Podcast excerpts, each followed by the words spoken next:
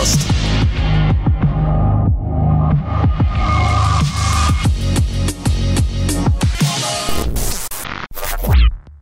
Давайте, давайте ради интереса Максим начнет хоть раз, потому что то я начинаю, то Тимур, а Максимка у нас ни разу за все 125 выпусков ни разу не начинал выпуск. Давай, Макс. Давай, Макс, ты столько раз слышал, как мы это делаем, у тебя получится. Нет, это нормально, да? Волновался, знаешь, так это, руки так вытер сразу, вспотели ладошки резко. Давай, давай. Всем привет! Э, с вами Завтракас номер Не, подожди, подожди, подожди, подожди, подожди. А? Давай заново. А? Давай заново. Плохо а. начал. Все хуйня. Жора, все Еще хуйня, раз давай, давай сначала. Так, всем привет. Не-не-не-не, Макс, не так. Нет. Нет? Давай хорошо начинай. Нет, знаешь, это надо начинать так. Всем доброго времени суток. Отвратительно. Нет, ты должен, знаешь, говорить, что типа я буду настоящим прекрасным мэром Казани. Я гарантирую а, стабильность всем пенсионерам. Все хуйня, Максим, давай, давай сначала. по новой. И, и если вы еще не поняли, с вами Завтракас номер 125 с а, лаконичным и очень нейросетевым названием «Где мои деньги, Олег?» А почему, поймете позже. Да. Почему, да. почему Вообще, Олег? Если вы вдруг не поняли, только что с вами разговаривал э, Максим Зарецкий из далекой Казани. Здравствуйте. И 70, и 70. Первый раз человек начал завтракаст за почти 150 выпусков. 100, ну, все должно сколько? случаться в первый раз когда-нибудь. Может, и Тимур вовремя на запись придет. Но мы еще ждем это. Тан-тан-тан. Вы дождетесь, ну, собственно... вы доиграетесь, я все-таки подключу какую-нибудь саундборду для того, чтобы она уводилась и на стрим вам в уши, и просто буду над вами издеваться. Ну, в общем-то... Э, буду там нажимать эту вот «Базинга!» Саундбордой вам грозился наш э, замечательный звукорежиссер, э, он же директор по технологической части подкаста, это Дмитрий Замбак. Это я, да. Вот. А, а я вечно жалующийся человек с очень грустным голосом, а, Тимур Сейфельмюков. Вот. Как меня тут назвали, техноблогер и а, э, ведущий подкаста «Завтракаст». Ну, ну хоть не подкаст тоже. И могли, то хорошо. Могли назвать сейчас. Хоть что-то да. хорошо в этой жизни. У нас 125 выпуск. А, он довольно важный, потому что а, на самом деле это выпуск, который при преддверии а, нашего трехлетия. Нет, нет, нет, не так. 125 выпуск довольно важный, потому что он в преддверии 126-го. Это, это неожиданный поворот сюжета, Дмитрий, я должен сказать. 126-го очень важного выпуска, который будет в следующий Вот. А на самом деле в Завтракас исполняется скоро три года, а, буквально на следующих выходных, 15-16 э, декабря, потому что примерно в это время, в ночь с 15-16 декабря, мы, собственно, всю эту хуйню начали в 2015 году. Потрясающе. Да, и мы еще скажем в конце подкаста, но сейчас я тоже такую затравку хотел сделать. Дело в том, что мы говорили об этом э, периодически на наших стримах и рассказывали э, о том, что у нас есть некий план чуть-чуть отметить всю эту историю. Дело в том, что на следующих выходных 15 декабря а, вечером мы договорились э, с... Ну, мы ничего не хотели организовывать, мы, собственно, ничего толком и не организовываем, но мы договорились, что будем сидеть э, в одном месте. Это э, бар, который называется Meat Puppets, ну, и у него не есть... в тюрьме даже, хорошо. Да, слава тебе, Господи.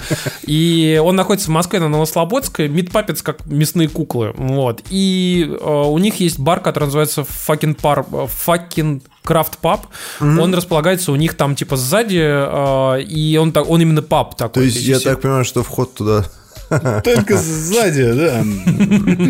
Да, да как это, пожарить сосиски на заднем дворе. Именно так, Сейчас я, подожди, открою этот генератор. Стой, он нам пригодится в подкасте. И суть в том, что мы э, будем там 15 декабря э, вечером мы в 20 часов там собираемся.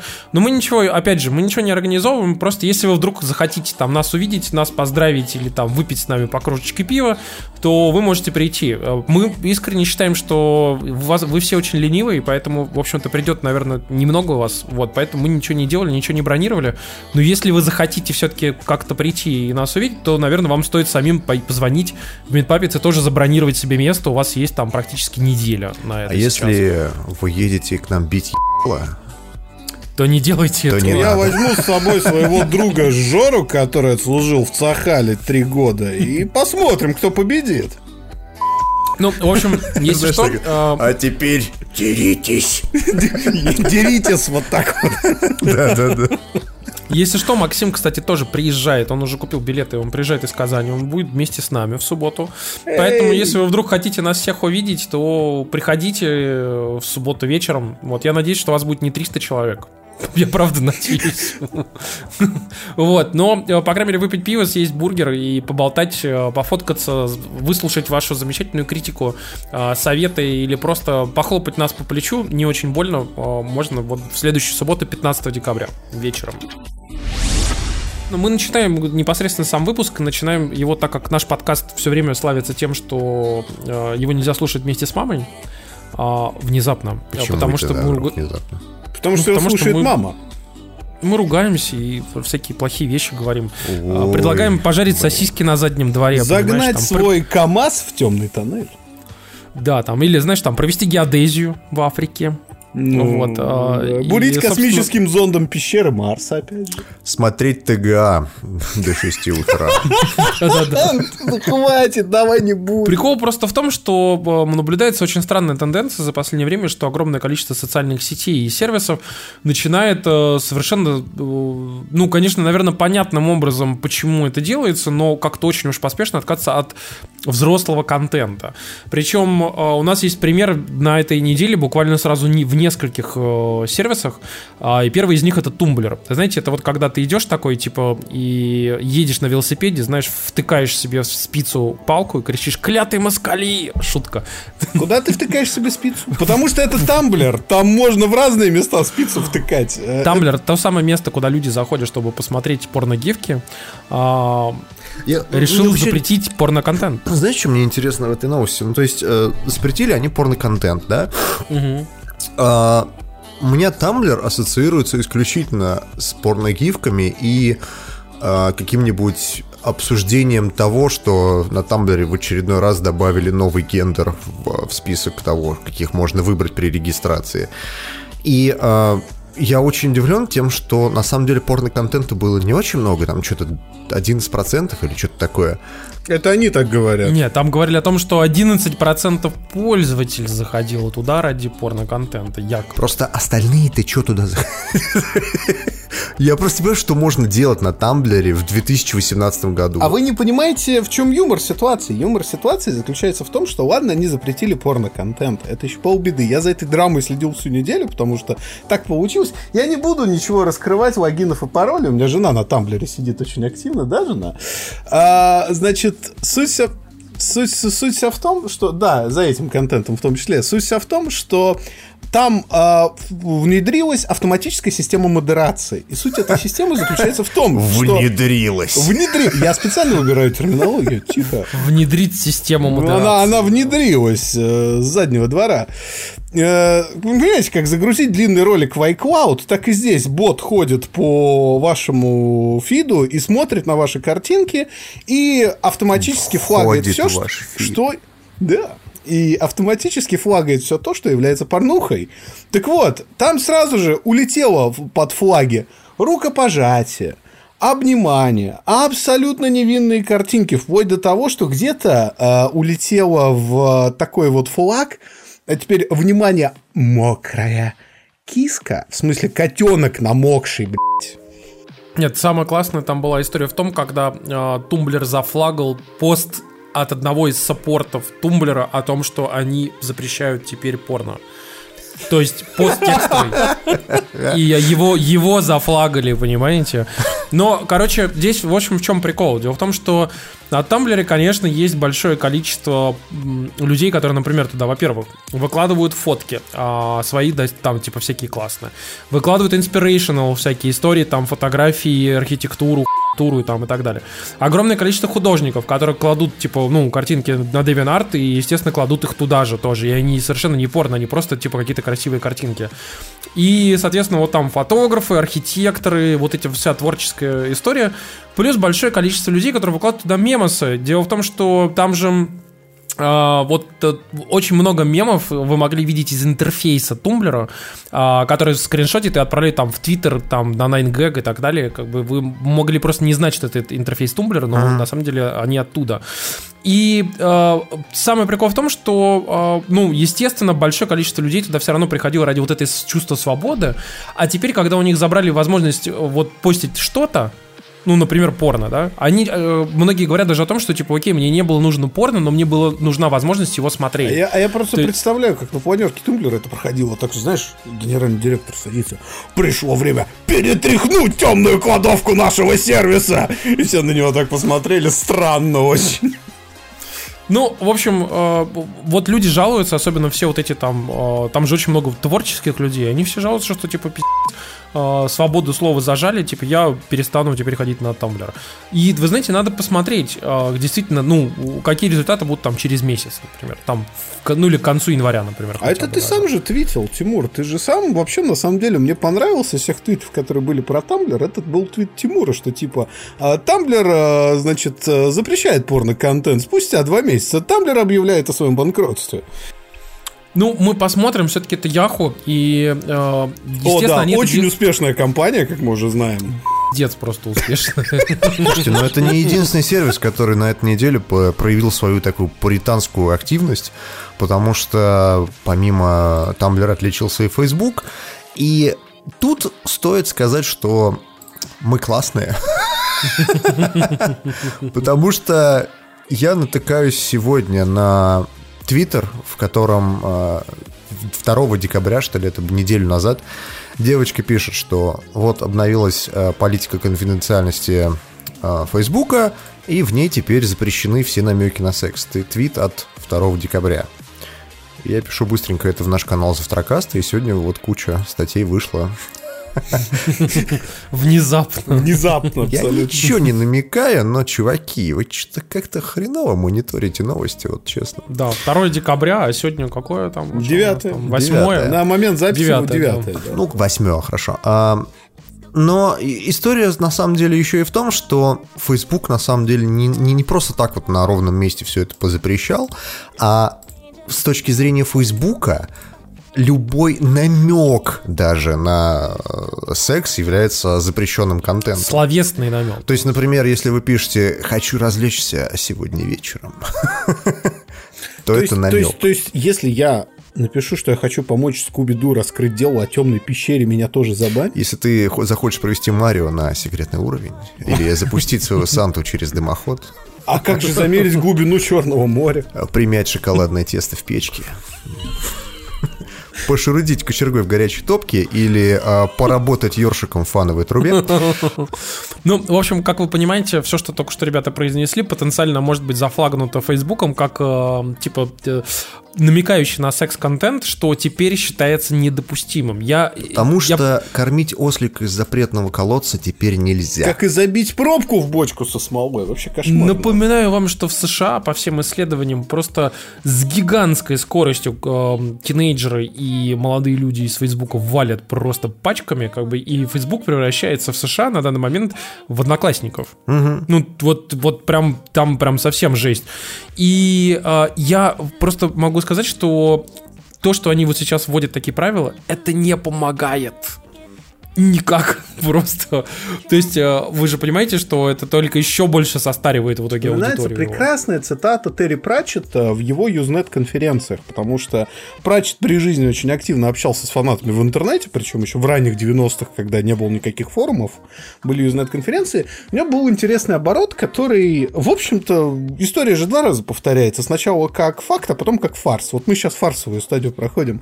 Типа, господи ты, боже мой, у викторианских британцев было такое количество заменителей слова «секс», что, скорее всего, вы не сможете произнести ни предложение на современном английском языке, не упомянув парочку.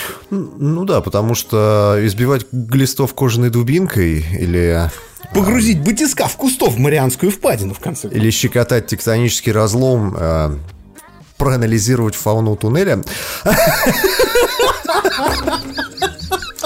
Абсолютно, абсолютно дисгастинг просто сейчас был. Но, ребята, чтобы вы понимали, э, это не только, не единственный сервис, на самом деле, который э, вот на этой неделе осо- особенно отличился по поводу пуританских всяких историй. Дело в том, что если вы не в курсе, как бы, может быть, вы просто не, не знаете, что там происходит в черной части интернета. А, есть происходит в черной части интернет. Это так называется. А, Записывать подкаст втроем.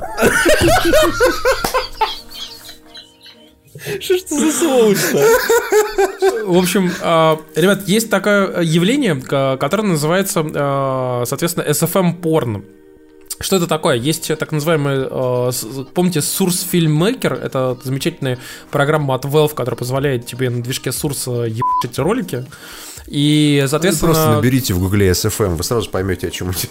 И а, большое количество людей есть, которые... а, кстати, я, я просто скажу вам, что это особенное явление, которое очень хорошо написали как-то в Твиттере. Я забыл, кто-то, типа, очень известный чувак какой-то сказал о том, что мы обязаны SFM порну а, большому количеству, огромному количеству нового поколения аниматоров и очень хороших и качественных аниматоров, которые появились за последние там типа 4 года. Которые Вот. анимируют порнуху. Да, ну какая разница, они анимируют. А потом ты Но- знаешь, ты видишь этих чуваков в титрах какой-нибудь игры. А иногда, иногда тут на Reddit, я помню, три года назад нашли какого-то SFM-порнушника в титрах, по-моему, ледникового периода или что-то такого. То есть, ну, как бы... Как бы Ну, в понимаешь, общем, это ребята, которые на самом деле реально очень сильно часто заморачиваются над тем, чтобы сделать там крутые модели в- с помощью блендера. Какой-нибудь берут, например, типа модельку из Overwatch, да, там какой-нибудь вдовы. И берут ее полностью переделывают там почти что с нуля, короче, чтобы она была не внутриигровая, такая отстойная, низкополигональная, а прям типа прям охренеть крутая какая там моделька. И берут с этой охренительно крутой модельку со всеми коллиженами, со всеми там, ну то есть я имею в виду, что с учетом а, всех соприкосновений всех возможных моделей там и там физикой деформации, физикой кожи и так далее, делают с ней порнуху какую-нибудь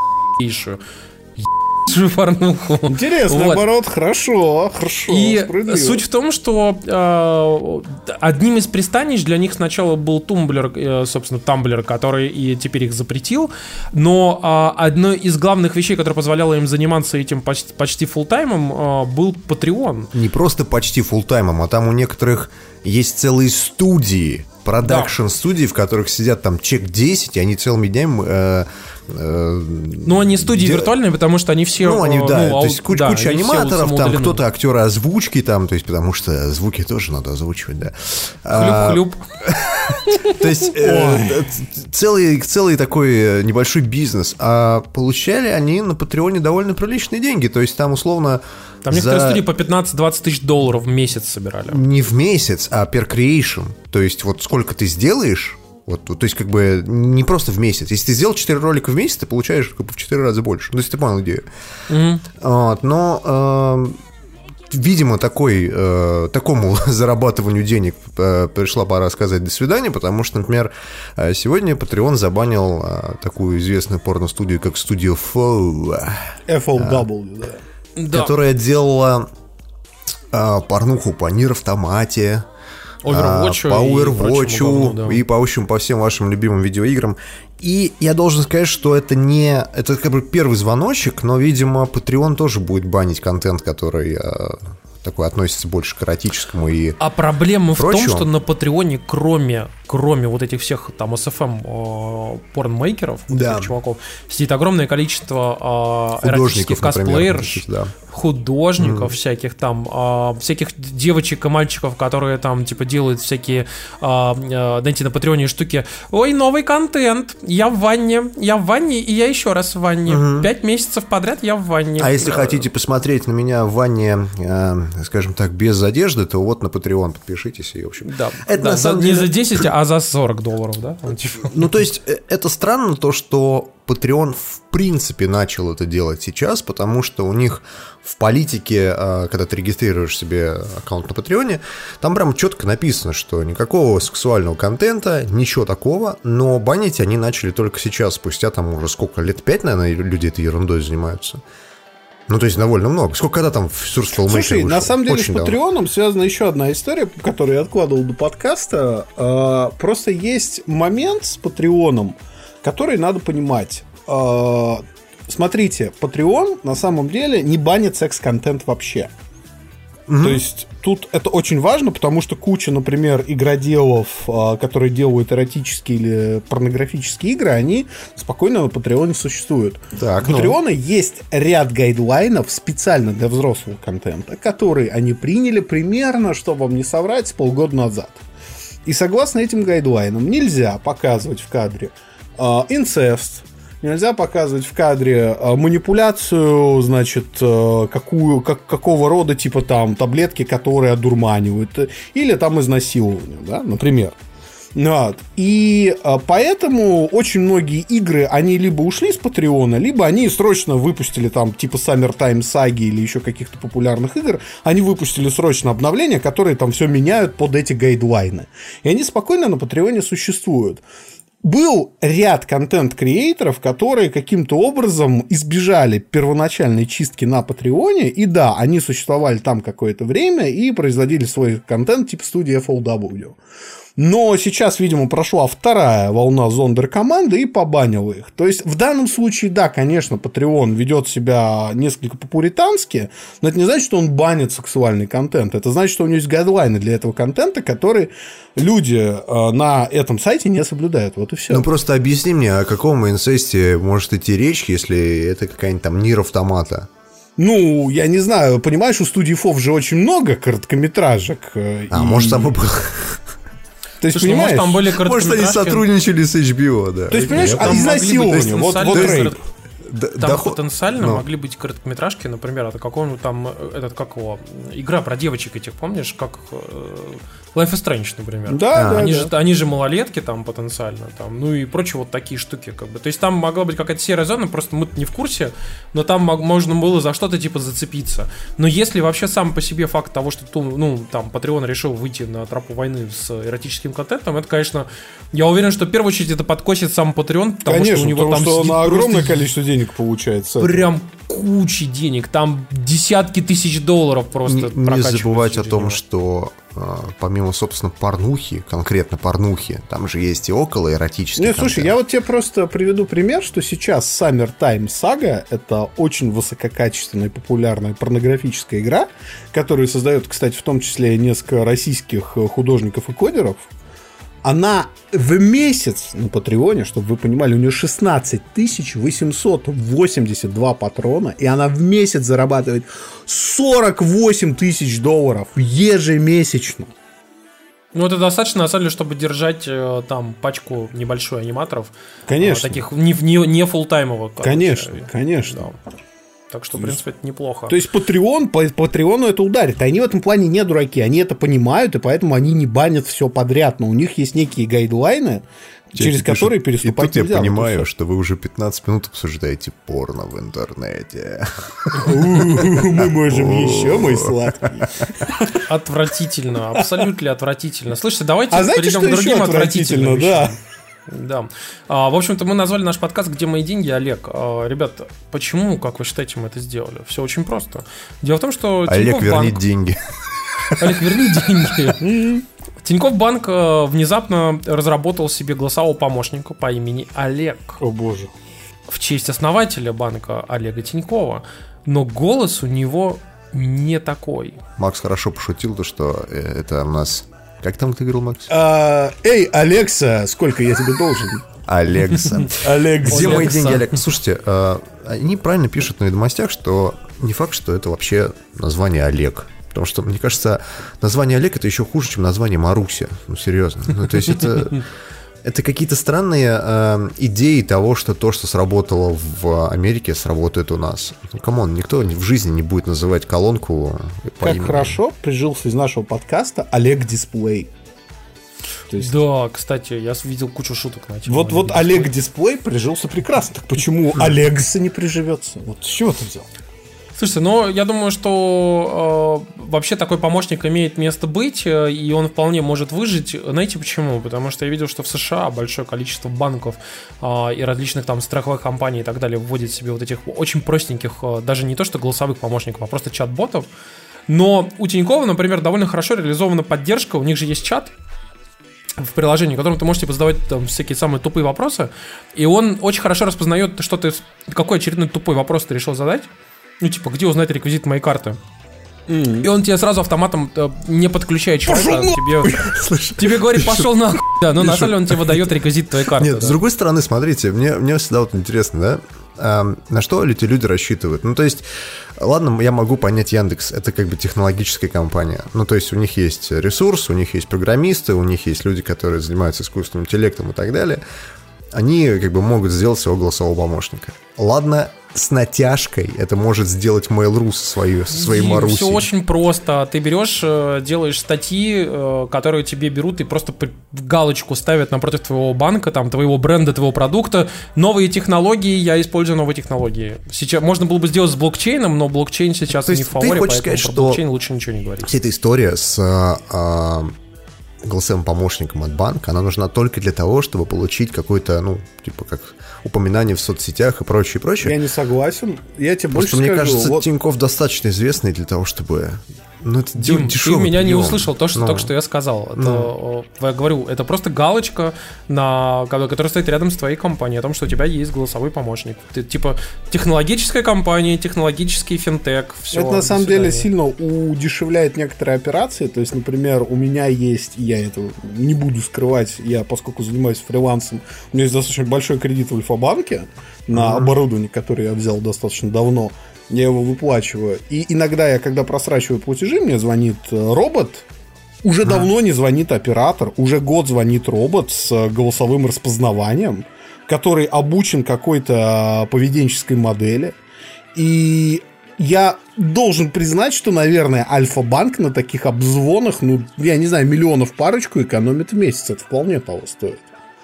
Ну, просто я не понимаю, Короче, да, давайте мы это обсудим, когда они покажут что-то. Потому да, что я да, уверен, да, что надо Тинькофф, дождаться результата, но Тинькофф смысл ничего, в этом ничего в итоге есть, не сделает. Ну, то есть, мне кажется, это чисто такая история, знаешь, типа, это как вот, как все, все делали в свое время э, чат-ботов в Телеграме. А. У каждой ссаной пиццерии был свой чат-бот в Телеграме.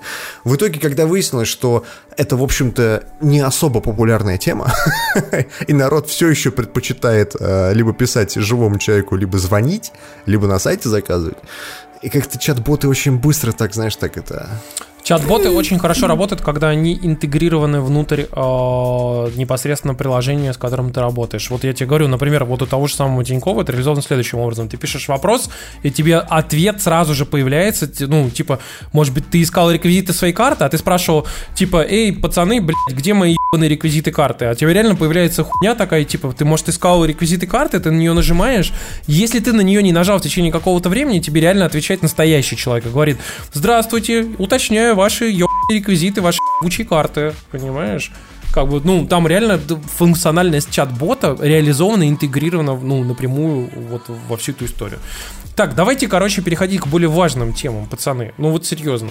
На этой неделе у нас состоялся uh, The Game Awards, который я благополучно проспал, а пацаны от барабана. Ты выиграл, ты выиграл. Вот, вот, вот, вот главная я награда просто, The Game Awards. Стойте, стойте, стойте, погодите. Итак, э, лучшая игра мы расскажем, э, лучшие экшен годы мы расскажем, но э, награду я должен вручить в эту субботу за главного, самого лучшего и самого как сказать, умного ведущего завтракаста в 2018 году я вручаю Тимуру Сейфимлюкову, потому что он спал! Окей. Молодец, окей. серьезно, ты, ты выиграл. Я, я, я тебя поздравляю, Тимур. Ну, в общем, окей. Э, пацаны, короче, The Game Awards э, вручили награды, всем на них пох. Э, мы сейчас, конечно, расскажем все равно, но так или иначе. Показали кучу различных игр. Все ждали каких-то просто нереально кучих откровений, типа на уровне покажут DLC для God of War, покажут новую какую-нибудь супер нереальную игру, покажут трейлер Death Stranding. Ничего не показали. Чуть, а что показали? Это вопрос?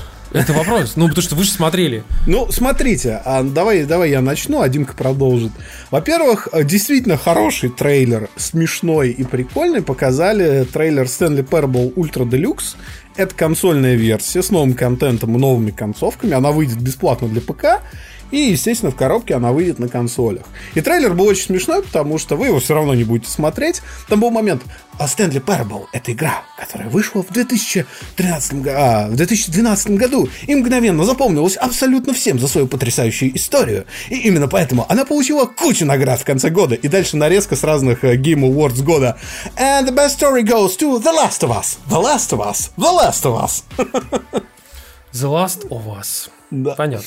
Да. Ну, вообще-то, э, вы знаете, ребят, э, что крутого показали из того, что я не смотрел, но потом увидел. Например, э, мне очень понравился The Outer Worlds. Если вы вдруг проспали и не знаете, что это такое, The Outer Worlds это новая игра от Obsidian.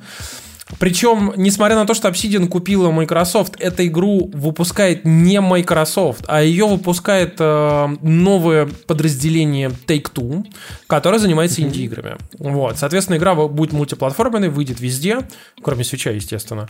Вот. И, э, соответственно, э, что это такое? От создателей New Vegas, и, соответственно, от создателей Fallout, потому что там, типа, куча людей, которые работали над оригинальными Fallout 1, Fallout 2. Там будет, э, собственно, по сути, я бы даже так сказал, это будет Starfield, которого мы все ждали, только от Obsidian. Но, это, но, это но. RPG от первого лица а, в, в космосе, но типа в космосе таком альтернативном, типа в далеком будущем, но будущее, которое такое ретрофутуристичное, застряло где-то на уровне там вот этих 60-х, 70-х там, а можно, годов. а можно, Тимур, я хвожу твою трахни, потому что мы Давай. говорим об Obsidian, и Obsidian Давай. это, во-первых, студия, у которой еще ни разу не выходило нормального релиза. То есть люди, которые хуесосят Fallout 76, они, наверное, забыли, каком- каким был Fallout New Vegas на консолях во время Что, хуже, чем Fallout 76? А, Нет, я имею в виду с точки зрения технической. Вот. А во-вторых, а, тут надо учесть, что когда мы говорим про Obsidian и а, какие-то игры, вот Альфа Протокол до релиза, я его очень хайпил, я его очень ждал. Мне казалось, что это идеальный Mass Effect, который сейчас вот просто, сука, порвет. Ну, и мы знаем, чем это закончилось, поэтому Outer Worlds я, как и ты, жду, но я его жду очень осторожно, потому что это Obsidian. Ну, так или иначе, мне очень понравилась стилистика, как он сделан. Мне очень понравились анимации, потому что, несмотря на то, что в игре прям, блин, прям видно, что она по лекалам сделана там вот Fallout, а, но она сделана лучше. То есть в ней нет вот этой топорности Fallout 4. А, очень красивые анимации лиц сделали, красивых персонажей, а, классно д- вообще дизайн там окружения и всего-всего. И самое главное, что вот все, что мы читали тогда в сливах на форчане про Starfield, что это по сути будет, ну, типа духовный наследник Fallout ка- в, на- ну, так скажем, продолжение, продолжение Fallout после того, как все люди улетели, типа, э, в космос. Вот. И это- вот это оно и есть. Это типа космос, другие планеты, э, и там вот, вот такой Fallout, как бы, где ты тоже ходишь, типа, людьми, выполняешь квесты и, и все. И, в общем-то, мне очень понравилось, если честно, я так беливлю аккуратненько и вот жду, что все-таки что-то будет нормальное. Ну, эта фраза аккуратненько, она очень важна в случае с Obsidian, потому что не потому, что Obsidian бесталанная студия, они очень талантливые ребята, но, во-первых, давайте, давайте будем честны сами с собой. Игра выглядит, в общем-то, среднебюджетненько даже по ролику, то есть, ну, она не сильно отличается, там, я не знаю, от, от дорогой игры на Creation Engine. А во-вторых, э, когда мы говорим про Outer Worlds, надо понимать, что еще один важный момент, про который мы не упомянули, а стоило бы, несмотря на то, что Obsidian купил Microsoft, игра выйдет везде, потому что Outer Worlds делается для студии Private Division, для Я издателя только что об этом Division. сказал. Да? Вот это наша вечная извечная проблема. Мы не слушаем, кто что говорит. Я просто бухой, извини, пожалуйста, Тимур. А, Как ни странно, показали новую игру из серии Fallout, Far Cry. А, Блин, Ой, это по, это по Фрейду оговорка, все нормально, Да-да-да. Тимур, продолжай. Что такое Far Cry New Dawn? А, По сути, это релиз примерно схожий, как был в свое время Far Cry Blood Dragon. а, Нет, скорее вышел- Far Cry Primal. Ну, что-то среднее между ними. То есть это, грубо говоря, игра построена на движке там, типа, предыдущей части. Ну, как Primal был построен на базе четвертой, Blood Dragon на базе третьей был, а это построено на базе пятой части. Только при этом прикол в том, что это, по сути, прямое продолжение пятой части. Если вы вдруг не проходили пятую часть и вы не знаете, чем она закончилась, то сам анонс этой игры Far Cry New Dawn вам ее спойлерит и говорит о том, что да, в конце ебанула ебаная ядерная бомба, и ага. в самом конце, как бы, соответственно, спустя 17 лет у нас тут постапокалипсис, появляются мутанты, все вокруг заросло, и остатки людей начинают сражаться, типа, за ресурсы. Вот. Да. И, собственно, что это такое? Там э, действительно постапокалиптический мир, и у тебя такой Fallout 76, только, только нормальный. Нет, я не согласен насчет нормальной. С с Far Cry New Dawn есть очень смешных две вещи, которые уже растащили по всему интернету. Во-первых, это тот факт, что у игры очень своеобразный э, антагонист. Это две близняшки негритовские, и это выглядит очень странно и кринжово. А во-вторых, у Dawn есть еще одна особенность, которую отметили, по-моему, вообще все. Это ее страшная визуальная похожесть на Rage 2. То есть это яркие краски, розово-синие цвета. И абсолютно все говорят, ну, это, конечно, прикольно, но вы в курсе, что Rage 2 там выйдет 14 мая? Кстати, мы о нем еще поговорим, он тоже был на Game Awards.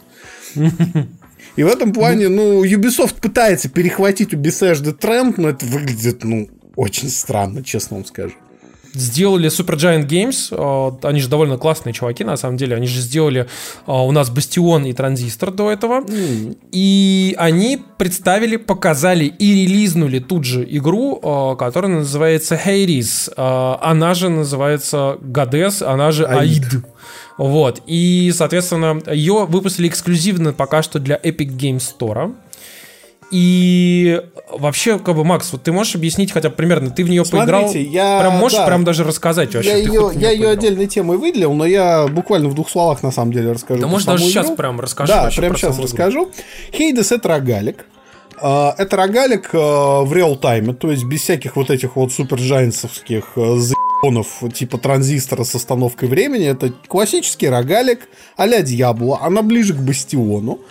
И игра интересна тем, что это фирменный арт-стиль, это фирменный саундтрек, это фирменная подача истории, но в игре все генери- генерится рандомно, и в истории вы продвигаетесь постоянно подыхая.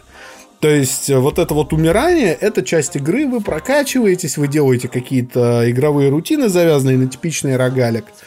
Игра в раннем доступе, пока в ней не очень много контента, то есть там, по-моему, 20 с чем-то уровней, если мне изменяет память, то есть вам надо mm-hmm. пройти 20 с чем-то комнаты, и потом контент кончится. Но ядро игры интересное. Если вам нравится экшен RPG и э, экшен RPG с э, рандомным генератором, а-ля Diablo 2, например, то я вам на Хейдес советую обратить внимание. У нее есть единственный серьезный минус.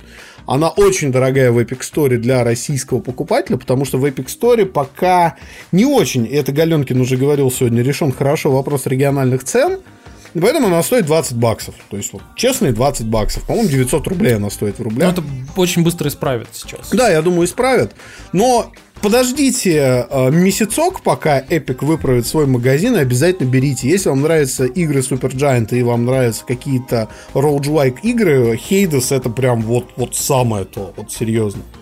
Слушайте, но э, я напоминаю вам, что если вы вдруг там не в курсе, не следите за нашим патреоном, у нас вышел special э, про, э, в общем-то, Epic Game Store. К нам пришел в гости Галенкин, который, по сути, ну, один из создателей Epic Game Store и его, так скажем, стратегов. И он очень много нам рассказал интересных инсайтов, которые, ну, собственно, он уже там тоже в других местах еще рассказал, но у нас как-то сжатый с шутками, прибаутками и с огромным количеством подробностей о том, как он работает, какие у него планы, когда будет э, Epic Game Store на андроиде, а, соответственно, каким образом реализованы региональные цены, каким образом реализованы прайс-тиры, а, что будет с трофеями, что будет с карточками и прочими вещами. Поэтому вы можете ли зайти к нам на Patreon, послушать его, или, соответственно, подождать, он, ну, там, в какое-то время на неделе а, выйдет уже в общий доступ. Вот. Да? Если хотите послушать прямо сейчас, идите, заносите нам на Patreon и бегите слушать его прямо там. Ты как, знаешь, шутили mm-hmm. на ТГА, что available now. Вот примерно так это работает. Да-да-да-да-да-да.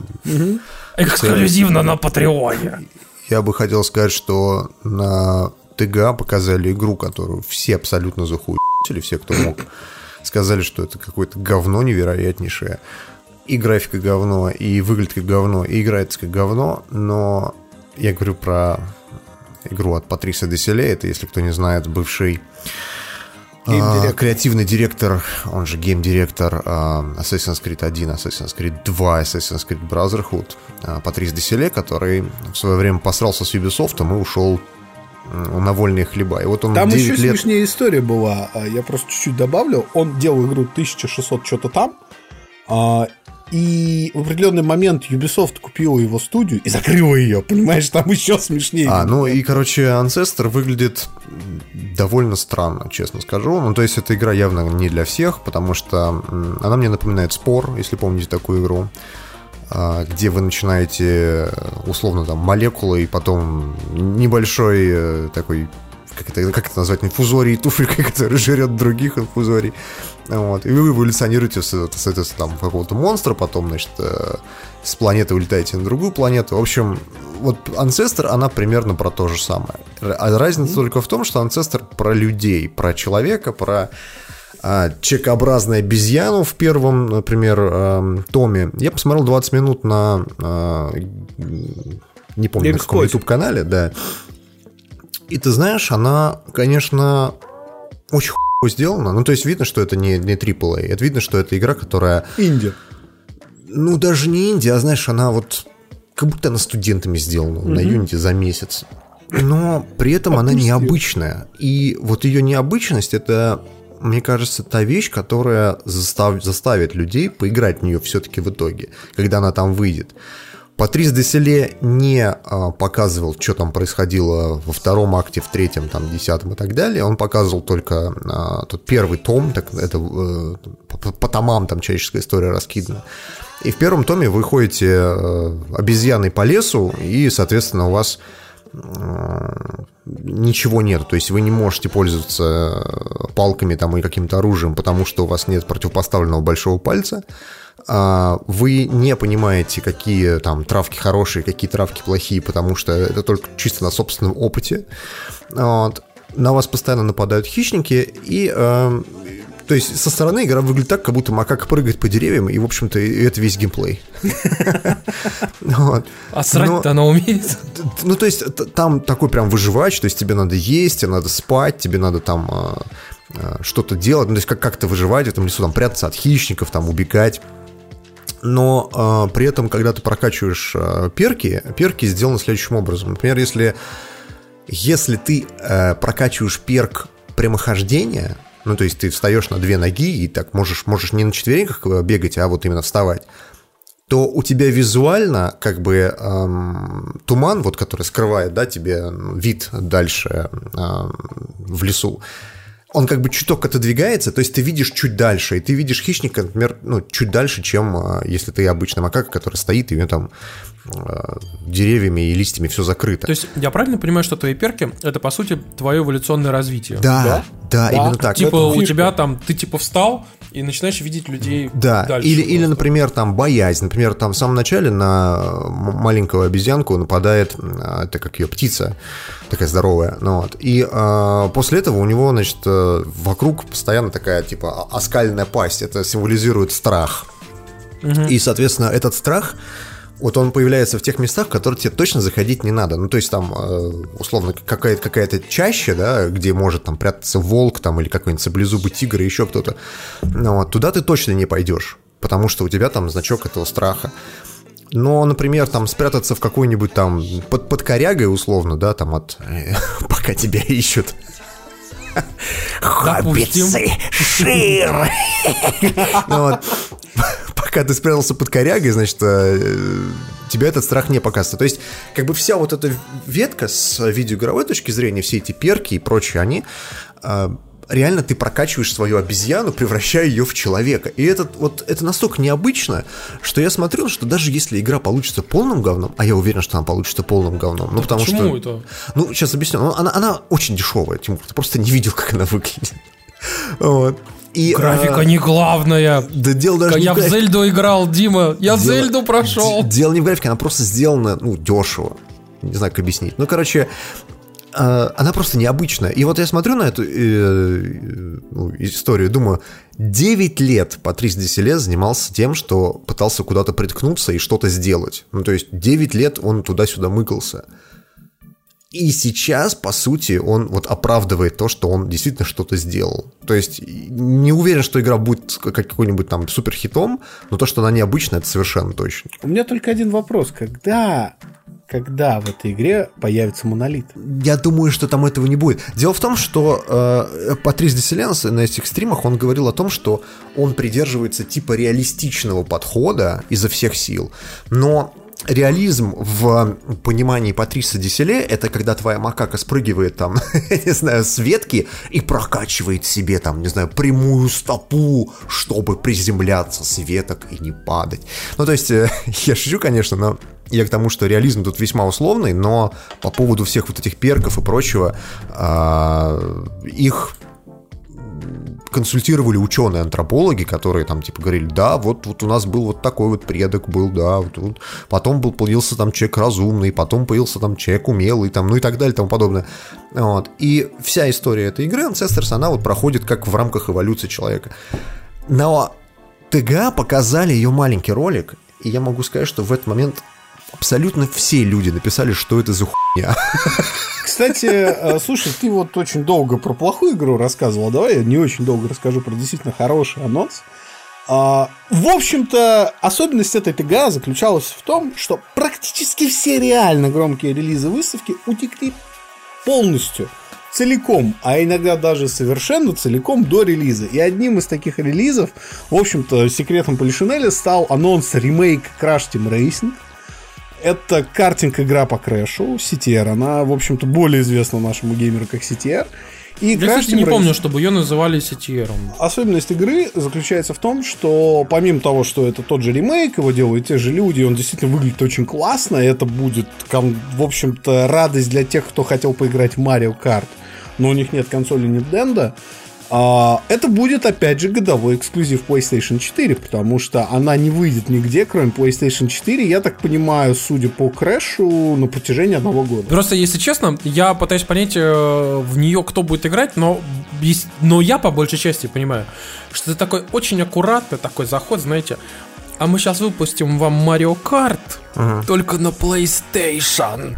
Это такой такой, окей. А ты забыл? А ты забыл, Тимур, что на PS3 был, кстати, картинг по Little Big Point и не самый плохой, потому что там можно было самому контент создавать. Там был еще, короче, был еще один а, карт, точно такой же, который назывался Mod Nation Racers. Да, кстати, Mod Nation Racers был классный. И он был довольно прикольным, я даже согласен. на Вите в него играл, но он пиздец тормозил, просто там это 15 FPS было просто. Фиг, как бы, ну... фиг, это он очень плохой, да. Да, слушайте, но... ну Crash Team Racing, я уверен, что будет популярный, потому что, в конце концов, тот же Crash, он был ну, Дим, я реально неплохой. не понимаю, почему ну... а, ремейк а, Крэша Бандикута что-то, по-моему, 6, что ли, недель подряд в британской рознице на первом месте был. Почему? Из-за Ты чего не понимаешь слово покупают. ностальгия, да? Ну, то есть, Нет, я понимаю, но есть куча играли... других ностальгических игр. Почему Крэша покупают так сильно? Потому что очень много людей купило Крэша тогда. Просто Крэш это была игра, которая на первой PlayStation была сверхпопулярная. В нее играли все абсолютно. Ну, то есть, мне кажется, это игра, которая была у каждого владельца первой плойстонки. И пока этот хайп силен, пока люди вот хотят играть в старые игры, но только в ремейке, они будут выходить. То есть вот Spyro вот ремейкнули в этом году, mm-hmm. Crash Team Racing э, выйдет в следующем году. Ну, то есть ты смотришь на эти игры и понимаешь, что люди на ностальгии на самом деле все, все эти истории развивают. А потом я... выходит ремейк Metal Gear Solid! Я практически уверен, что если Konami такие... А, ну да. Кстати говоря, про таков тут Hello Games э, На самом деле нет, они уже исправились. Hello Games показали свою новую игру. Это очень умилительная индюшка, называется The Last Campfire. И чтобы в этот раз не раздувать ваши ожидания выше небес, они ее даже в трейлере назвали игровой короткометражкой. Выглядит это достаточно мило и классно, как некая смесь э, такого типичного симулятора ходьбы сказочного и Джорни. Э, мне кажется, выйдет очень прикольно. Тимур, тебе как? Ну, ты знаешь, если честно, я э, не, не очень пока понимаю, что от нее ждать, но мне очень понравилось, что она похожа действительно по стилистике на Джорни. А вот какой она будет в плане геймплея, я вот до сих пор так и не понял. Вот. Но я так понимаю, что это, естественно, намного менее амбициозный проект, чем, э, чем No Man's Sky. То есть это такая, типа, простенькая такая аркада для души. Вот. Но мне очень понравилось, как комментарии люди начали оставлять, типа, под там трейлером везде, что ну ладно, ладно, ладно, доделали свою эту ебучую игру, там No Man's Sky, хорошо, хорошо доделали, ну ладно, можно уже, конечно, сделать и что-то новое, ну, ну так уж и быть. И я понимаю, что действительно, ну, люди в целом, вот сейчас, конец 2016 года, уже начали к No Man's Sky относиться не как то, что это какая-то, вот и помните, вот этот гифка с э, динозавром, типа E3, тире там релиз, да, как бы, а уже начали нормально относиться, потому что игра действительно сейчас выглядит, ну, а, адекватной, она действительно хорошая игра. Вот. Просто вопрос в том, что ну, на релизе, к сожалению, она была говном, а сейчас она хорошая. Я очень надеюсь, что у них вот эта маленькая э, аркадка или что это будет, как бы, что она у них тоже выйдет хорошей, классной и душевной, потому что No Man's Sky на самом деле душевная игра. Сказали на а, э, Game Awards, чего никто не ожидал вообще. И такого не делал никто никогда в истории. То есть ты говоришь про киберспортсменов Урьеба? А, Сука. Который еще никто не знал, как он выглядит, а он оказался негром, и все такие. Чтобы завершить комбо просто. Там не просто негр, Тимур, там все гораздо хуже, чем Я ты не думаешь. Смотрел. Тебе не, не надо знать, кто он. И сочетание, да, сочетание эм, четырех букв начинается на Л и э, кончается на ГБТ, тебе тоже плюс, да, нельзя. Плюс, да. ты еще плюс забыл.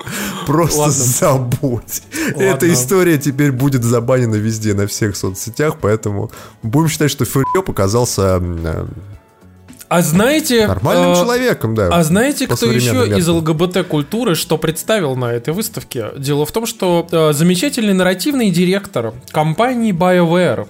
Bio а, BioWare а, пришел и сказал, что, типа, вы знаете, мы тут делаем новую игру, и мне люди говорят, ни в коем случае не тащи политику э, в, в свою игру. Но нет, я притащу свою политику, потому что все игры этой серии были про политику, инклюзивность, диверс, diversity, equality, и поэтому там будет все. Если вы зайдете в твиттер этого самого нарративного директора, то вы увидите, что картинка, которая у него в профиле, это а, тот самый герой из Dragon Age Inquisition, а, такой, знаете, который с усиками был. А, который... ты имеешь в виду Дориан? Ну, кстати, зря да, ты, Дориан охуенно Который мечтает, мечтает о быке, вот, и у него прям, он такой прям видит его жопу и, и, так, и весь Ты знаешь, я тебе, я тебе и, но вы, контраргумент вы, Извините, Мы все это подводим вы, к чему? К тому, вы что... подводите к тому, что впервые в истории компания анонсировала не игру, а, а хэштег. Elder Scrolls 6? Нет, Dread Wolf Rises это новая часть Dragon Age, которая сейчас будет, ну, якобы разрабатываться. Подожди, а Dread Wolf Rises это типа ссаный волк поднялся или что? А, короче, для тех, не кто... будем спойлерить концовку Inquisition, чтобы понять, что это за хэштег. Тимур не прошел. А, вам да? надо пройти Я не прошел. Я, я прошел сам Inquisition, но не прошел DLC. Короче, я так заувалированно скажу. Это Dreadwolf, это злодей в Dragon Age следующем. Вот так. Угу. Mm-hmm. И uh, Dreadwolf Rises это хэштег, по которому они собираются эту игру uh, пиарить в Твиттере, но, честно скажу, немногие люди вообще в принципе поняли, о чем идет речь. Потому что а я наблюдал в Твиттере реакцию, типа, че, че за игра Dread Wolf Rises? Реально такая игра на Shadow of Tomb Raider похуже, чем странно. А это, это новая часть Dragon Age. И э, на самом деле я не понимаю BioWare, я не понимаю ей, зачем вообще надо было анонсировать игру вот таким вот образом.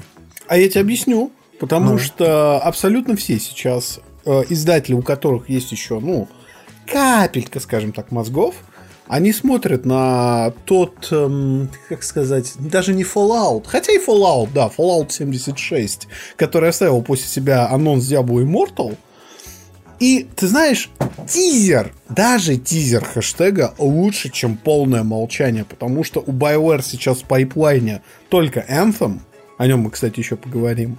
И кроме Anthem ничего нет. И фанатам BioWare, которые фанаты одиночных игр, надо кинуть как какую-то косточку. Хорошо, что они не, не показали китайскому дрочильню. Косточку.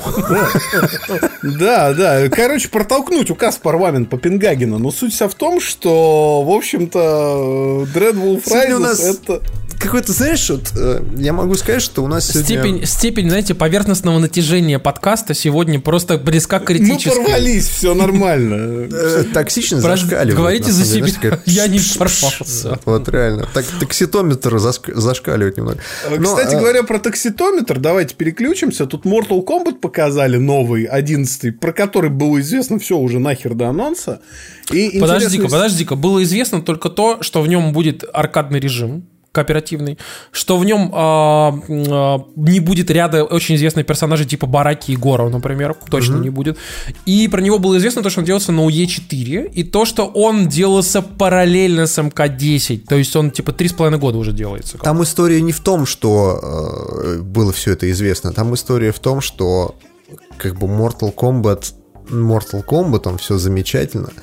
Но какой это был херовый трейлер. Ой, Это а, ревью был отвратительный. Мы с Димкой смотрели его в прямом эфире, и я вам так скажу. Да, кстати, маленько деталей. 23 апреля игра выйдет, 17 января покажут геймплей, но не суть.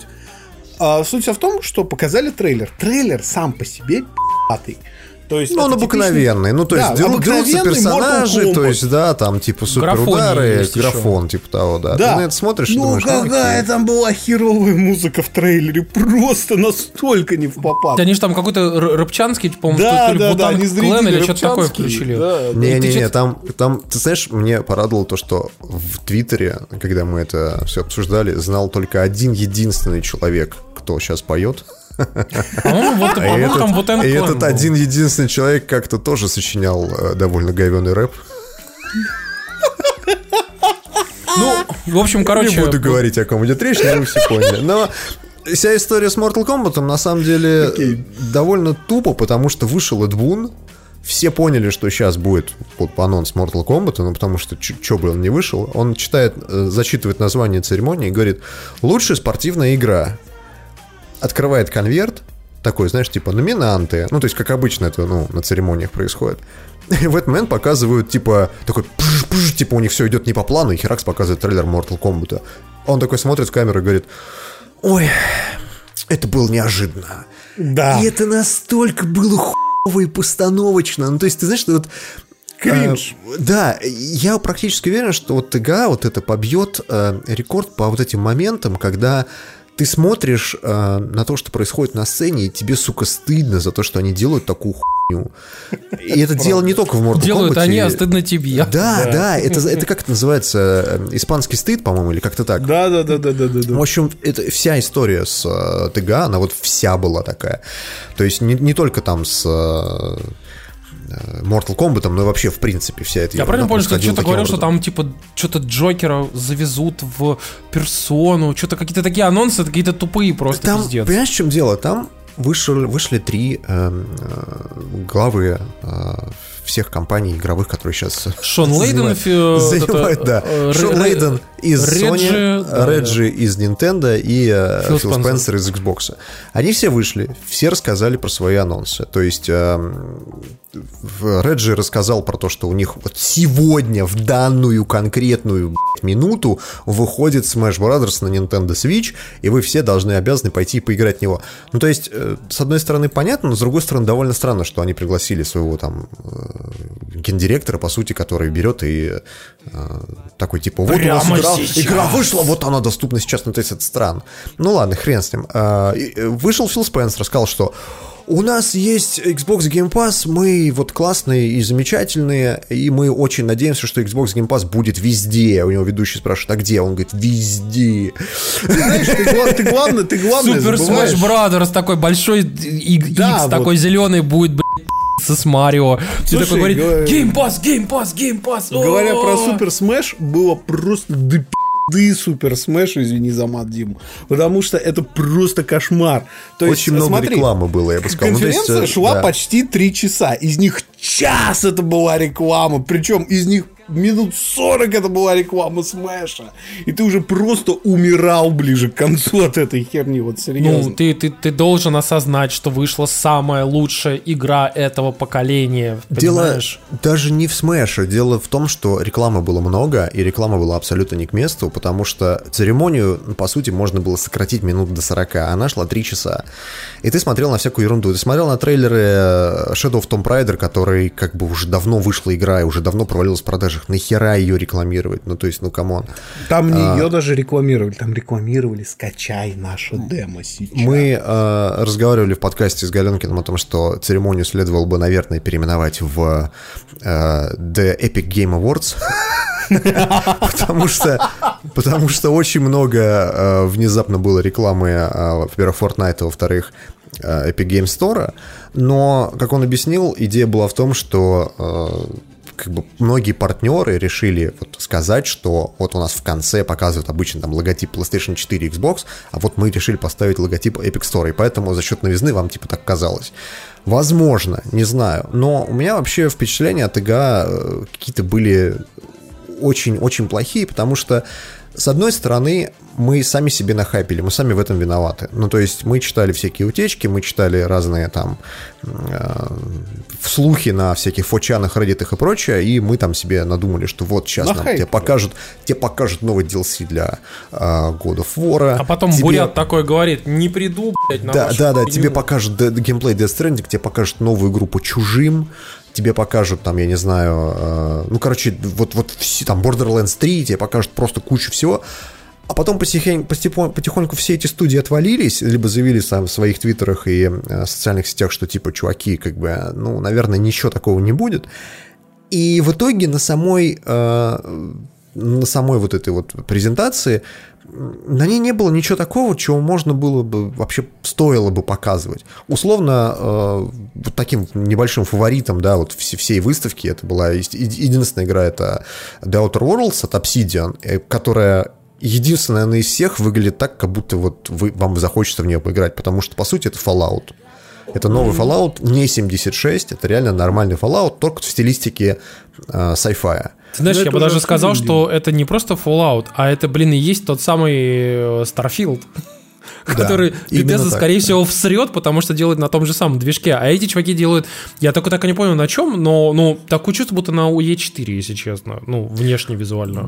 Да, на UE4 так и есть. Но э, она выглядит как Fallout, там, условно, 4 там, или Fallout 3. э, она играется почти так же. В ней есть куча всяких клевых моментов. Но это была единственная игра, которая, ну, то есть как бы заинтересовала. А все остальное было настолько блеклым, что я не могу сказать, что эта церемония вообще стоило сидеть и смотреть до 6 утра. То есть здесь выиграл, естественно, Тимур, который просто отрубился и пошел спать. Мы с Максимкой страдали. Но эм, я бы сказал так, если отбросить наши вот эти эм, говноедские эм, впечатления, то, что «А, что-то все говено было, э», и вот посмотреть непредвзято на всю эту историю, я могу сказать, что ТГА, конечно, очень предсказуемая конференция, потому что, ну, давайте сразу скажем, кто выиграл, кто взял игру года? Давай было два, два, претен- номинациям было, два претендента. Было два претендента. Первый претендент это, естественно, Red Dead Redemption 2, и второй претендент God of War. После непродолжительной борьбы, э, когда Red Dead Redemption брала награду Дим, за Дим, наградой, неправильно, неправильно. Да. Read it, boy. после непродолжительной борьбы награду все-таки взял God of War. И э, вся история была в том, что э, ну, это заслуженно. Ну, то есть, смотри, Red Dead Redemption абсолютно заслуженные награды. А God of War абсолютно заслуженные награды. Все остальные э, там номинанты, да, тоже абсолютно заслуженные. Здесь не было ничего такого, где ты бы удивился. Единственный момент, который э, меня удивил во всей абсолютной церемонии, это то, что лучший экшен взяла не Call of Duty, не Battlefield, не еще что-то. Ее взяла э, инди-платформер Dead Cells. Вот, вот это было реально странно. А все остальное было предсказуемо. Ну, то есть лучший мультиплеер. Ну, Fortnite, ну, очевидно, то, что куча Ну да, народу в него играет, но это как а бы то, что лучший логично. файтинг Dragon Ball Fighter Z. А Я других согласен. файтингов нет. Знаешь А почему? Injustice 2. Injustice 2 не в этом году вышел. Да это, это, не- это не игра этого года. Э, В этом году просто вышло переиздание. Все думают, что она в этом году вышла. Это Нет, не ну так. их там... Вот. То есть, То есть, это а, а лучше. Soul Calibur, а?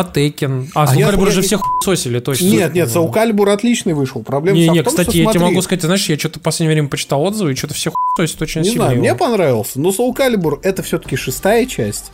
Tekken это все-таки еще какая-то. а, кто там еще был? Там был Street Fighter. Это подвид.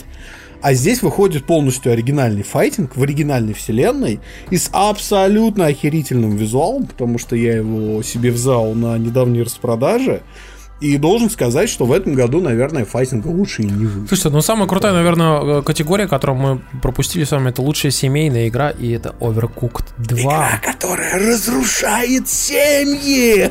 Если вы не знаете, почему мы бомбим по этому поводу, дело в том, что вы можете на нас на YouTube посмотреть на нашем канале стрим по Overcooked 2. И на нашем Overcooked 2 стриме вы увидите, как люди просто, э, знаете, прекрасные друзья. Эй, эй, Вася, как твои дела? Все хорошо, все прекрасно. Эй, Алена, у тебя все, у тебя все хорошо, да, классно, да, как дела? Все нормально, превращается в Ты чё, блядь? Ты чё, сука? Енот, где сковородки, блядь? И Димка несчастный, хочу крокодиля, крокодиля мясо дает, крокодиля, не трогайте крокодиля, да, да, да, да. Что не так, ёб твою мать. Слушайте, ну, давайте я по-быстрому зачитаю, а, а, ну, кто выиграл и, в общем-то, какие были номинанты. Давайте начнем с игры года. Игра года выиграл God of War, то есть вполне абсолютно заслуженно, на мой взгляд. Лучшая развивающая игра, то есть на протяжении всего года чаще всего обновляемая, это Destiny, Fortnite, No Man's Sky, Overwatch и Tom Clancy Rainbow Six Siege. Выиграл ее, естественно, Fortnite, потому что ну, мы видим, как народ добавляет туда контент, и он ну, то есть, мне кажется, это заслуженно. Лучший Game Direction взял опять God of War. Ну, я бы поспорил, наверное, Red Dead Redemption, но God of War тоже неплохо. Лучший сюжет э, его взял Red Dead Redemption, на мой взгляд, абсолютно заслуженно. Если Да, вы, согласен. если вы не до- допрошли до конца Red Dead Redemption, сделайте это. Лучший Art Direction э, Return of the Obra Dinn это спорно, но с другой стороны, она реально выглядит интересно. Необычно. Да, она необычно выглядит, да. Лучшая музыка у нас э, ее взял Red Dead Redemption. Вот здесь я бы поспорил, но мне лень. Э, Лучший аудиодизайн. Как ни странно, тоже Red Dead Redemption. Я Но согласен. Тут, тут Макс у нас согласен, потому что если вы съездили там в условный Сен-Дени и послушали, как звучит игра именно Причем в плане именно в голдах да, новых, именно в в плане 7.1 звуков, да звуки, да. поймете, что, наверное, конкурентов нет. Лучший перформанс актера, э, его выиграл Роджер Кларк в роли Артура Моргана из Red Dead Redemption 2. Были варианты поинтереснее, например, Мелисат Махут в роли Кассандры из Assassin's Creed Odyssey, но опять же, Маляка. опять же, Роджер Кларк, наверное, вполне заслуженно заслужил всю эту ерунду. Хотя я очень надеялся, что возьмет его Кристофер Джаш в роли Кратоса из God of War. С другой стороны, у него роль такая, где он э, только сурово морщит э, э, брови и говорит «бой». Вот, Зато как говорит. Как бы, да, роль такая. А, Лучшие игры, которые производят впечатление Селеста, я согласен, потому что жопа у меня горит от нее до сих пор. Она очень сложная. Лучшая независимая игра Селеста тоже согласен. Лучшая мобильная игра мы пропускаем эту номинацию, пошла. Мы не А, обращаем внимания. Лучшая VR-игра Астробот тоже абсолютно заслуженно. А, Лучший экшен, вот то, про что я говорил, довольно странная номинация. Dead Cells ее выиграл. А, лучший экшен-адвенчер выиграл God of War тоже заслуженно. Лучшая ролевая игра. Вот здесь надо очень тоненько. Давайте тоненько. Во-первых, для тех, кто нас смотрит впервые. Мы тут, у нас вот три человека, и мы все согласны, что Pillars of Eternity 2 Deadfire ебучее графоманское говно. Да, да, Octopath Traveler — это херовая JRPG. Нина Куни хороший, но очень детский. А Dragon Но он не Quest детский, но он 11 очень наивный, да. Dragon Quest 11, это я на номинанты читаю. Dragon Quest 11 это игра, которая, скажем так, настолько сильно устарела, что могла бы и не выходить. Поэтому единственный э, логичный выбор это Monster Hunter World, который очень с натяжкой можно назвать RPG, но за неимением лучшего пусть будет Monster Hunter World, вот серьезно. Хотя м, я вот Сейчас вот- нам прилетит от фанатов Octopath я, Traveler. я немного надеялся, что там будет Kingdom Come Deliverance, но Ее другой нет, стороны- этой игры не существует. Не Да, она- прилетит, Тимур. она- Тимур, не прилетит. Знаешь почему? Потому что на свече Twitch еще не вышел. Я просто... Вот там есть YouTube. Слушай, ну, на самом деле, Octopath Traveler как бы ладно еще, но я могу сказать, что, конечно, Kingdom Come Deliverance, понимаешь, это игра, которая, которая не существует, потому что... Просто а, дело- Потому что Дэниел. Вавра персона нон грата. Понимаешь, Еще не в этом правда. дело, а дело Это в том, правда. что как бы мы не любили Kingdom Come Deliverance в России там и в странах СНГ, а, что типа вот такая хардкорная игра, там типа РПГ, отыгрываешь роль, там вот и прочее, она не настолько популярна, как Monster Hunter. Ну, то Слушай, есть у нас у тут- нее... У нас тут в чате спрашивают, а почему не Division, а, Divinity Original Sin 2? И я прямо сейчас, мы разговариваем, и смотрю, как Джейсон Шрайер, сука, прямо вот данную секунду, я вижу в Дискорде играет в Divinity Original Sin 2. Но Di- Division Original Sin 2 вышла не в этом году, она взяла игру года в прошлом году, если вы RPG помните.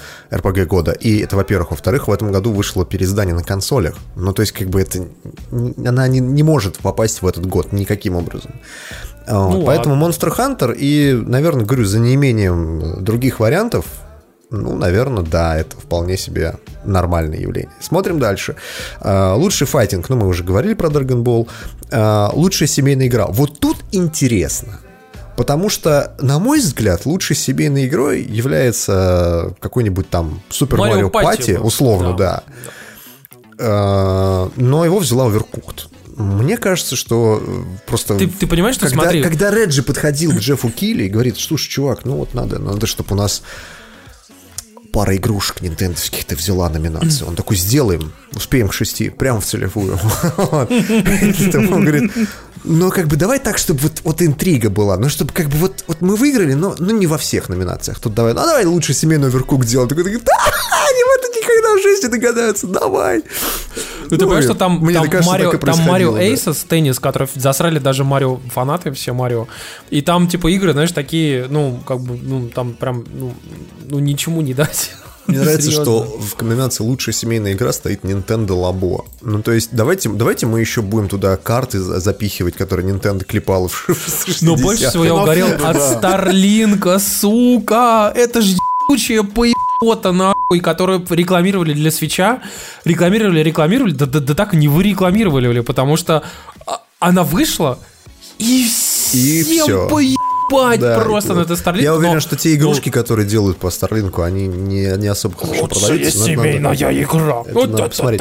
Ну, короче, странно, что не Супер Марио Пати, но я говорю, что возможно, что это специально, типа, давай интригу оставим, давай интригу. Ну вот ты, Тимур, возмущаешься номинацией э, за лучшую семейную игру, а между тем в номинации за лучший звук, который мы очень быстро проскочили, а, была Forza Horizon 4. И несмотря на то, что игра просто замечательная, звук там полнейшее говно, от чего бомбили даже фанаты Forza, потому что там V6 и V8 перепутаны местами, машины звучат не так, звук идет не оттуда и так далее, и так далее, и так далее. Сам факт ее в наличии в номинации, это, это что? лучшая стратегия.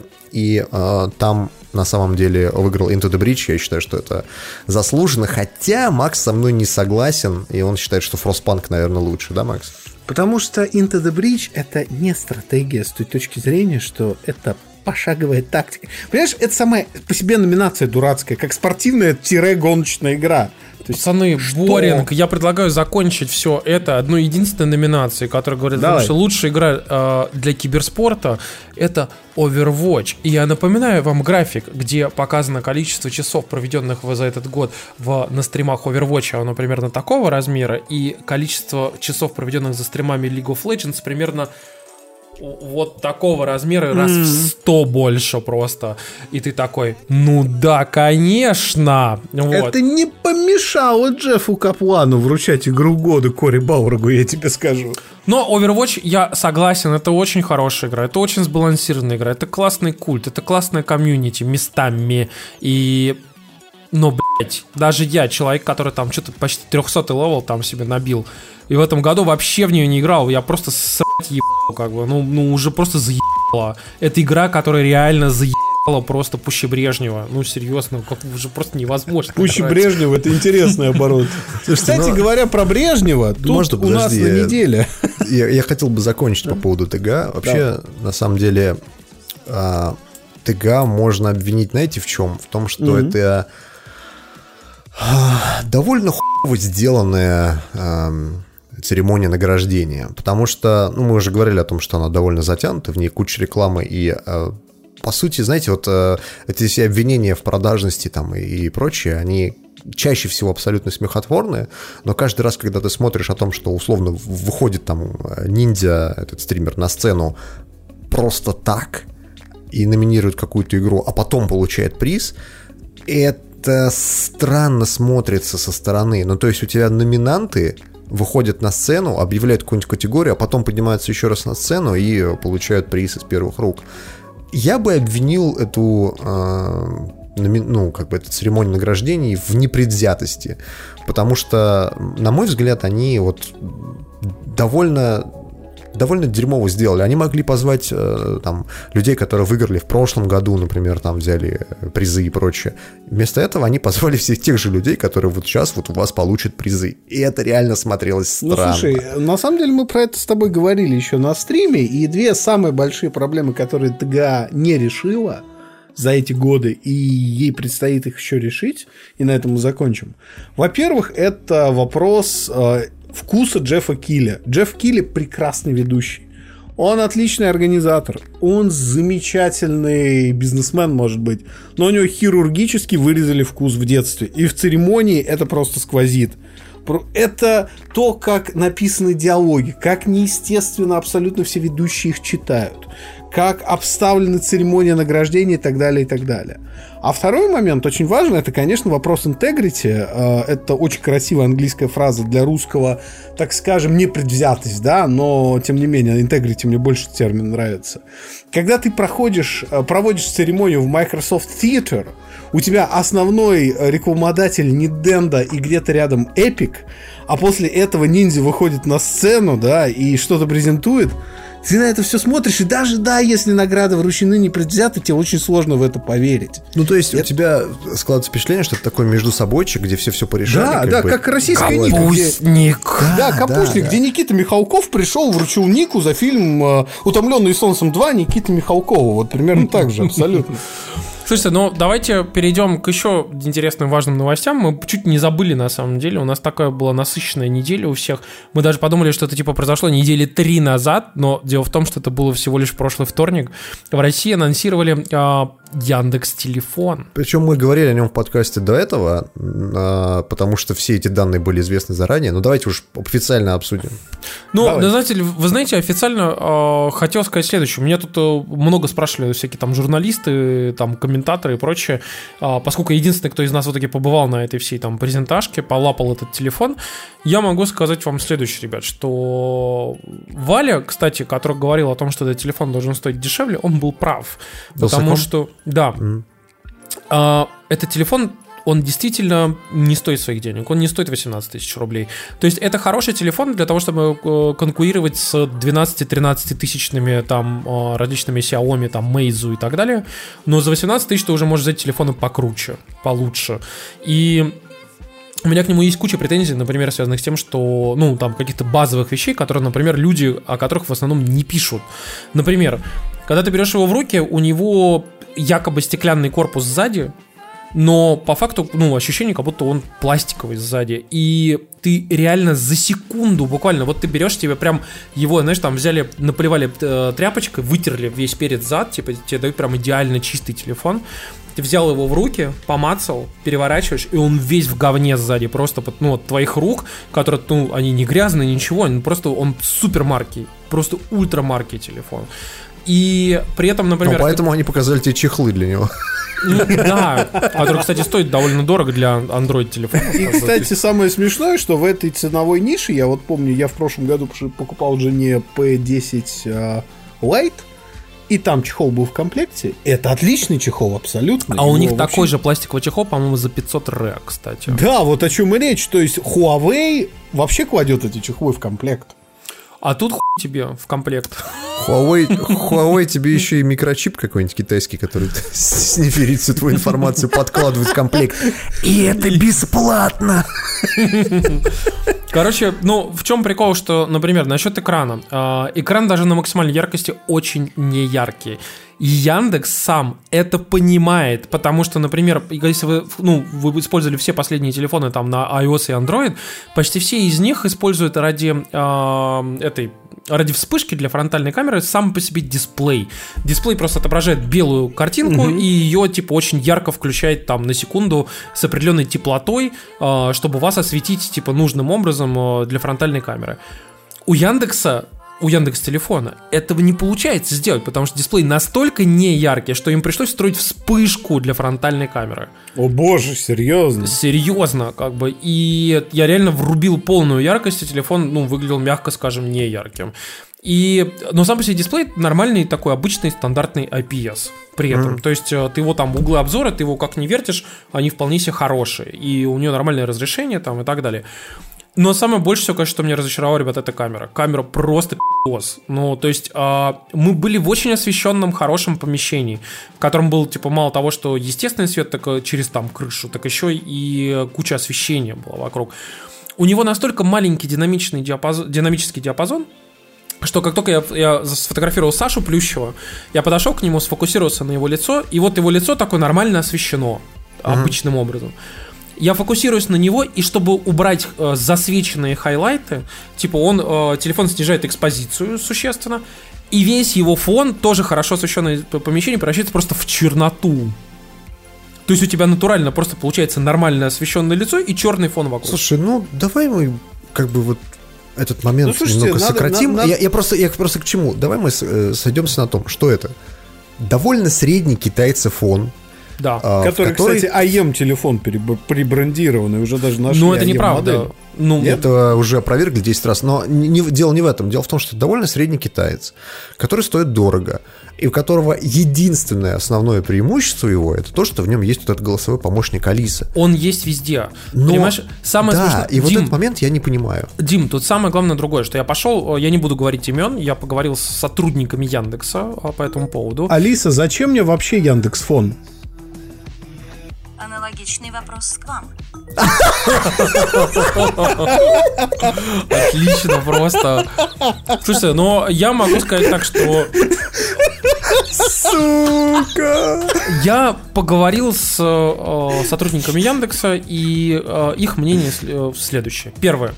А Яндекс.Фон это Nexus и, и, и Pixel, а, только от Яндекса. И ты такой говоришь, вы понимаете, что Pixel покупает ради камеры и чистого андроида. Ни того, ни другого у вас нету. Они говорят, так. это не-не-не, нет, их покупают ради экосистемы. Я говорю, что, блядь? Ради чего их покупают? Ради экосистемы Гугла. Я говорю, да, а, а, а какая экосистема Гугла? Ну как же, Google сервисы, а у нас Яндекс сервисы. Я говорю, вы пони... я беру просто достаю свой iPhone, показываю в лицо человека, говорю, вы понимаете, что вот все, что вы сейчас показываете на вашем телефоне, есть здесь. Mm. Он такой, ну и что? Типа, как бы я такой, ну хорошо, короче, окей. А потом следующий, и следующий тезис. Он берет и говорит, типа, что мы ориентировались на вот телефоны типа там Oppo и Vivo. Они берут, э, делают такие же характеристики, как у нас, и завышают цены. Завыш... Да, очень завышают, очень завышают цены, очень завышают, завышают. Я говорю, подождите, что значит завышают цены? Типа, как бы есть же Xiaomi, там Meizu, Huawei, короче, у них ваши же характеристики, только дешевле. А Oppo и Vivo завышают. Я говорю, подождите, окей. Ну, это какой-то яндексовский мани-мирок. Ну, то есть, я, я понимаю, что они топят за свой продукт. Ну, то есть, очень тяжело делать какой-то продукт, он говорит, что это говно получилось, да. Но надо смотреть на вещи непредвзято. То есть, у них получилось, ну, среднее. Ну, то есть, нету, нету такой ерунды, которая, знаешь, вот тебе просто ты бежишь и там в магазин берешь этот Яндекс телефон, выхватываешь его из, из рук у другого чувака, что да нет, я его забираю, последний остался в магазине. Ну, то есть, как бы такого ажиотажа не будет, это будет очень телефон такой, который, ну, рассчитан на гиков, на поклонников Яндекса, на сотрудников Яндекса, может быть.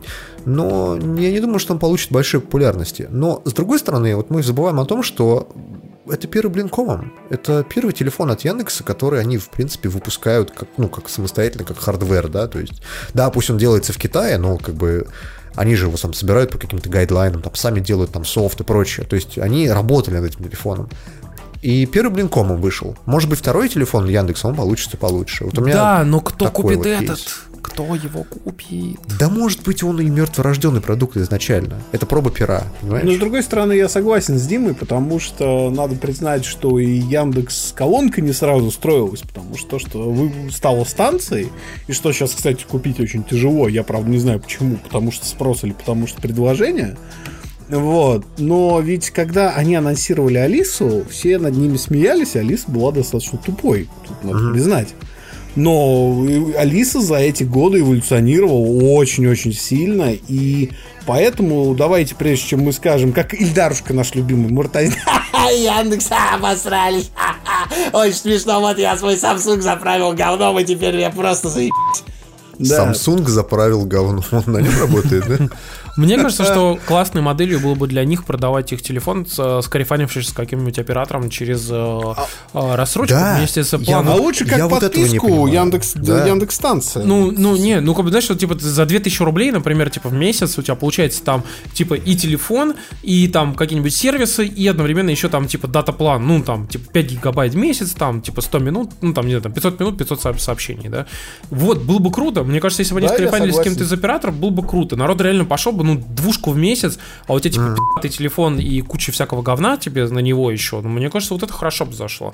Странно, что они в итоге этого не сделали. Но, блин, мы вообще желаем удачи, потому что, если честно, это первый рыночный продукт, который, знаете, вот это первый нормальный русский рыночный продукт, который делается без пафоса вот этого патриотизма такого квасного, знаешь, типа русский телефон, пиздец, русская ось, вот это все. Вот, вот чуваки пошли и сделали рыночную историю. Да, может быть, где-то не очень удачно. Да, может быть, там, типа, первый блин комом, но они реально пошли и сделали. Ну, я считаю, что вот это, это успех. Не, не на крови, знаете, как там мессенджер там-там, типа, Телеграм забанили, пойдемте все регистрироваться в там-там. Ну, мы, мы очень рады за них, но мои 18 тысяч рублей вы не получите. Ничего, ничего, тебе, тебе, тебе на день рождения придет гонец Яндекс Еды и принесет Яндекс Телефон, все нормально. И да, бесплатно распечатает. Слушайте, я хочу перейти к той теме, которая э, у нас там народ в э, чате спорил, то, что, ну, можно ее обсуждать обсуждать, нельзя ли ее обсуждать. Я вот специально сейчас открыл комьюнити guidelines и могу сказать, что обсуждать эту тему можно. Yeah. Нельзя. Мы говорим про альфа-версию Anthem, а, которая закрытая альфа-версия, которая под NDA сейчас выпущена. Ее нельзя стримить, в нее, из нее нельзя а, постить скриншоты в соцсети мы поиграли в альфа-версию. 6 который... часов мы поиграли в нее. Мы, да, в общей сложности 6 часов. Даже, по-моему, сейчас, в момент записи этого подкаста, идет еще какие-то слоты.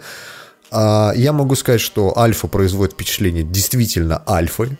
Ну, то есть она э, работает, дай, дай бог по праздникам. Короче, в, ней, в ней скорее что-то с сюрпризом работает, чем... Да, ты больше испытываешь удивление от того, что она вообще в принципе запускается, чем, чем то, что игра такая, ну, как бы... Слушайте, вы, вы, да. вы долго вступление ведете. Давайте ну, я буду вас интервьюировать. Нет, нормально человек, все мы делаем. Как бы. мы, ты знаешь, вот, Макс, я хотел сказать вот что, что а, э, вот э, впечатление, которое вот я могу сказать, а, а, мой, мой ревью на Диму, знаешь, такой, как бы, что мы, я когда затаскивал Диму туда играть, а, он же вообще говорил, это вообще говнючее, я не буду в это играть, это хуйня поебота, короче. И потом мы что-то заходим, сидим, и нас выкидывает, нас не пускает в игру, и я думаю, вот сейчас точно Дима ливнет, короче, просто вот, вот сука, уйдет. И я тоже такой думаю, блин, что ли, лив, ливнуть, что ли? Но мы в итоге досидели, дождали, и ты знаешь, вот самое лучшее, наверное, что можно сказать про игру, это то, что, несмотря на то, что она постоянно, сука, вылетала, постоянно не работала, постоянно что-то, там просто работало очень хуево, мы все это терпели, потому что в нее действительно было интересно играть. То есть, то есть как Battlefield. Надкод говно, но геймплей очень интересный, верно? Ну, ты знаешь, мы с Тимуром пришли к такому выводу, что, скорее всего, когда Anthem выйдет, ну, то есть мы в этом на 100% не уверены, но есть такое подозрение, что она будет сломана к херам собачьим. Ну, то есть это ну, будет как с Battlefield, потому что я не знаю еще ни одной игры на движке Frostbite, да, от DICE, которая бы вышла и, и не была бы сломана хером на старте. Ну, то есть, так просто не бывает. То есть, ли, либо готовьтесь ждать, вот это, знаешь, там выйдет Anthem, и спустя, там, не знаю, два дня уже какой-нибудь ролик на Ютубе, где там а, нарезка глюков, э, блуперсов, блу, да, да, всех этих всех этих дурацких моментов, там, типа тут человек застрял. У Тимура был момент, когда у него персонаж в Т-поуз застрял. У меня был еще, короче, все персонажи вокруг были в T-pose е. И ты такой понимаешь, что ну окей, ладно. То есть глюки, они простительный. Многие люди не понимают то, как работает не то, что в релизной версии игры, а то, что такое альфа и что такое бета. Альфа — это очень старый, очень хуёвый билд, а, в котором, скорее в котором работают только основные кор-механики, а, все остальное отключено. Там нету какой-то ни такого инвентаря, лоска, ни который... перков, ни вообще ничего нету. Да, там нет такого лоска, который, знаешь, там наводит на игру, чтобы она типа, ну, ты, ты как бы играешь, что ты понимаешь, что эта игра доделана. Нет, это не доделанная игра, это вот кусок, вот просто вот вертикальный срез. А какого года мы не знаем. То есть альфа-версия очень глючная в этом плане, это надо сразу сказать. Но э, когда ты начинаешь в нее играть, ты понимаешь, что в принципе э, ей, и, точнее BioWare и э, DICE удалось скопировать Destiny 1. Просто вот даже не вторую часть, а именно Destiny 1. В ней интересный мир, в ней интересный лор, причем лор встроен в игру, они не пошли на эту ошибку, как, То есть нормально, можно узнать, что вообще происходит. Да, да, ты можешь пойти там почитать, там как все это э, выглядит. Правда, там половина все закрыто в э, альфа-версии, но тем не менее. Вот ты на это смотришь и думаешь, ну, блин, да, наверное, там постарались чуваки в этот раз, то есть как-то там пытались подумать. Тебе показывают сюжетные моменты. Сюжетные моменты реально странные. Ну, то есть... Э, Особенно сценарий там местами. Сцена... Прям... Сценарий местами полное говно. Ну, то есть это странно судить по двум уровням, потому что в альфа-версии есть только два уровня. Это начало, типа пролог, когда тебя учат, нажмите там крест, чтобы прыгать. Нажмите квадрат, чтобы стрелять, типа того. И э, второй уровень там типа такой, ну, похож чем-то на страйк из Destiny, то есть там что-то происходит, все заканчивается убийством здоровенного монстра в центре, и потом тебя выбрасывают в открытый мир. В открытом мире нет тоже ни хера. Ну, то есть альфа очень короткая, ее можно пробежать, не знаю, там за минут за 40.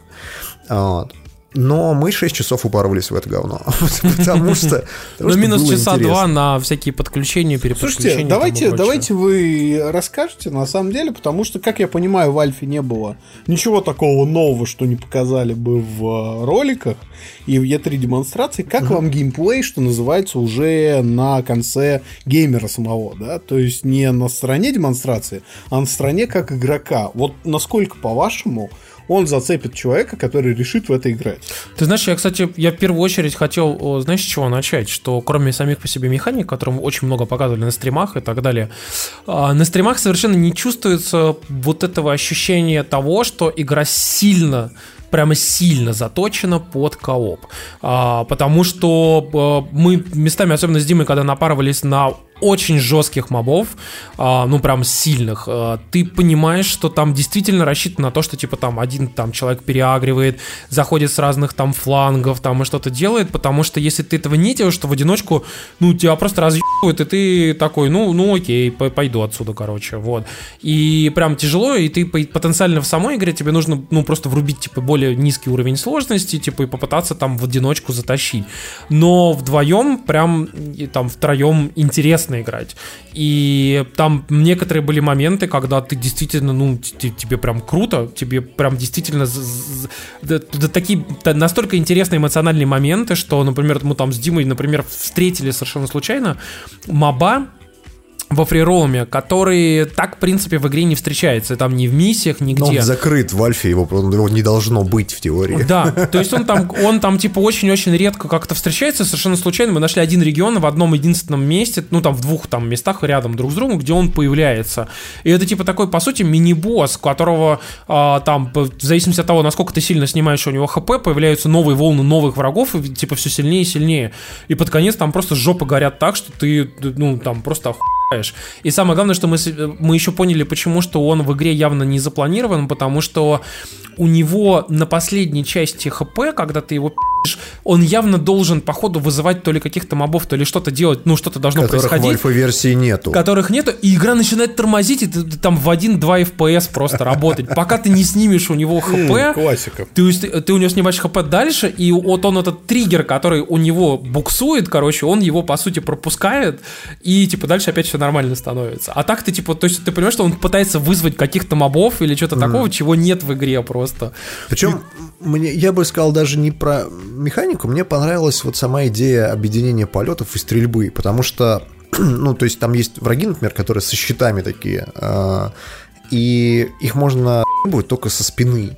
Дело в том, что возможность в любой момент взлететь и облететь чувака сзади, она реально очень помогает в геймплее.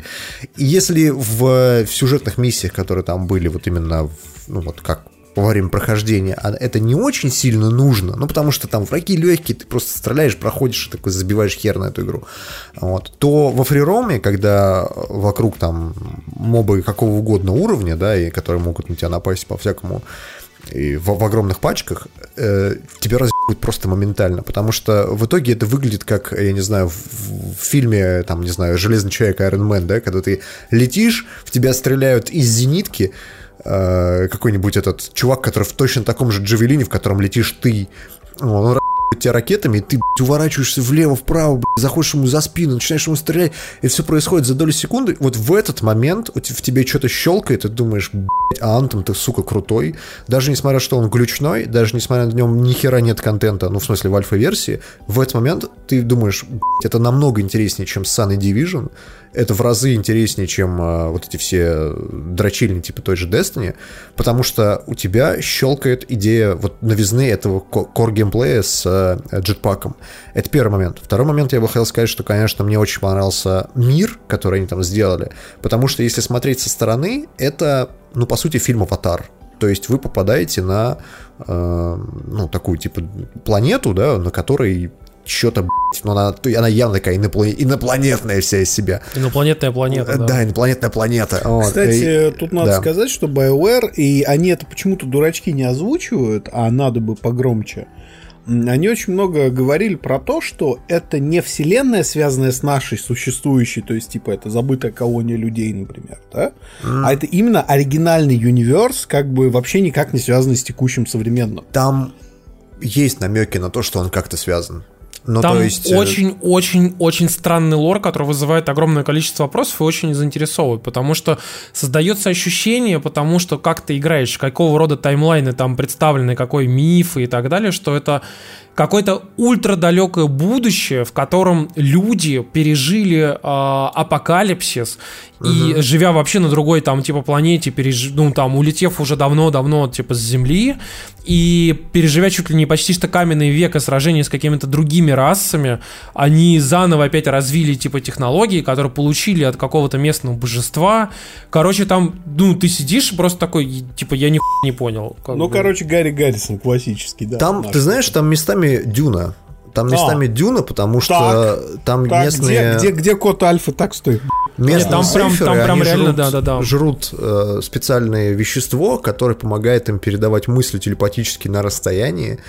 И, э, и связываться с этим есть, местным божеством короче, как раз. Это типичный да. гильд-навигатор из Дюны, вот просто один в один. Вы вот. что мне, зачем вы мне, суки, игру продаете? Я не хотел Так слушай, я к чему, я к чему все это говорю? То есть... Э, ты когда вот это все, ну, понимаешь так в целостно, да, то есть ты не проходишь просто, как у нас большинство наших знакомых, например, которые играли в альфа-версию, они такие, ну, что-то я поиграл, что-то, motion blur, говно, играть невозможно, все дерьмо, но я бы хотел сказать, что вы подумайте о том, что это альфа-версия. То есть motion blur там не отключается вообще. Он раздражает просто невероятно. Из этого кажется, что вся игра тормозит просто и на этом моменте большинство из наших знакомых сломалось. То есть они такие, блядь, да пошло на хуй, вот серьезно. А вы, кстати, на чем играли? Вот вы на про важную вещь не на сказали, 4 Pro играли. играли. Да. Но ты знаешь, кстати, Макс, я могу сказать, что, например, там, э, там большое количество настроек в игре.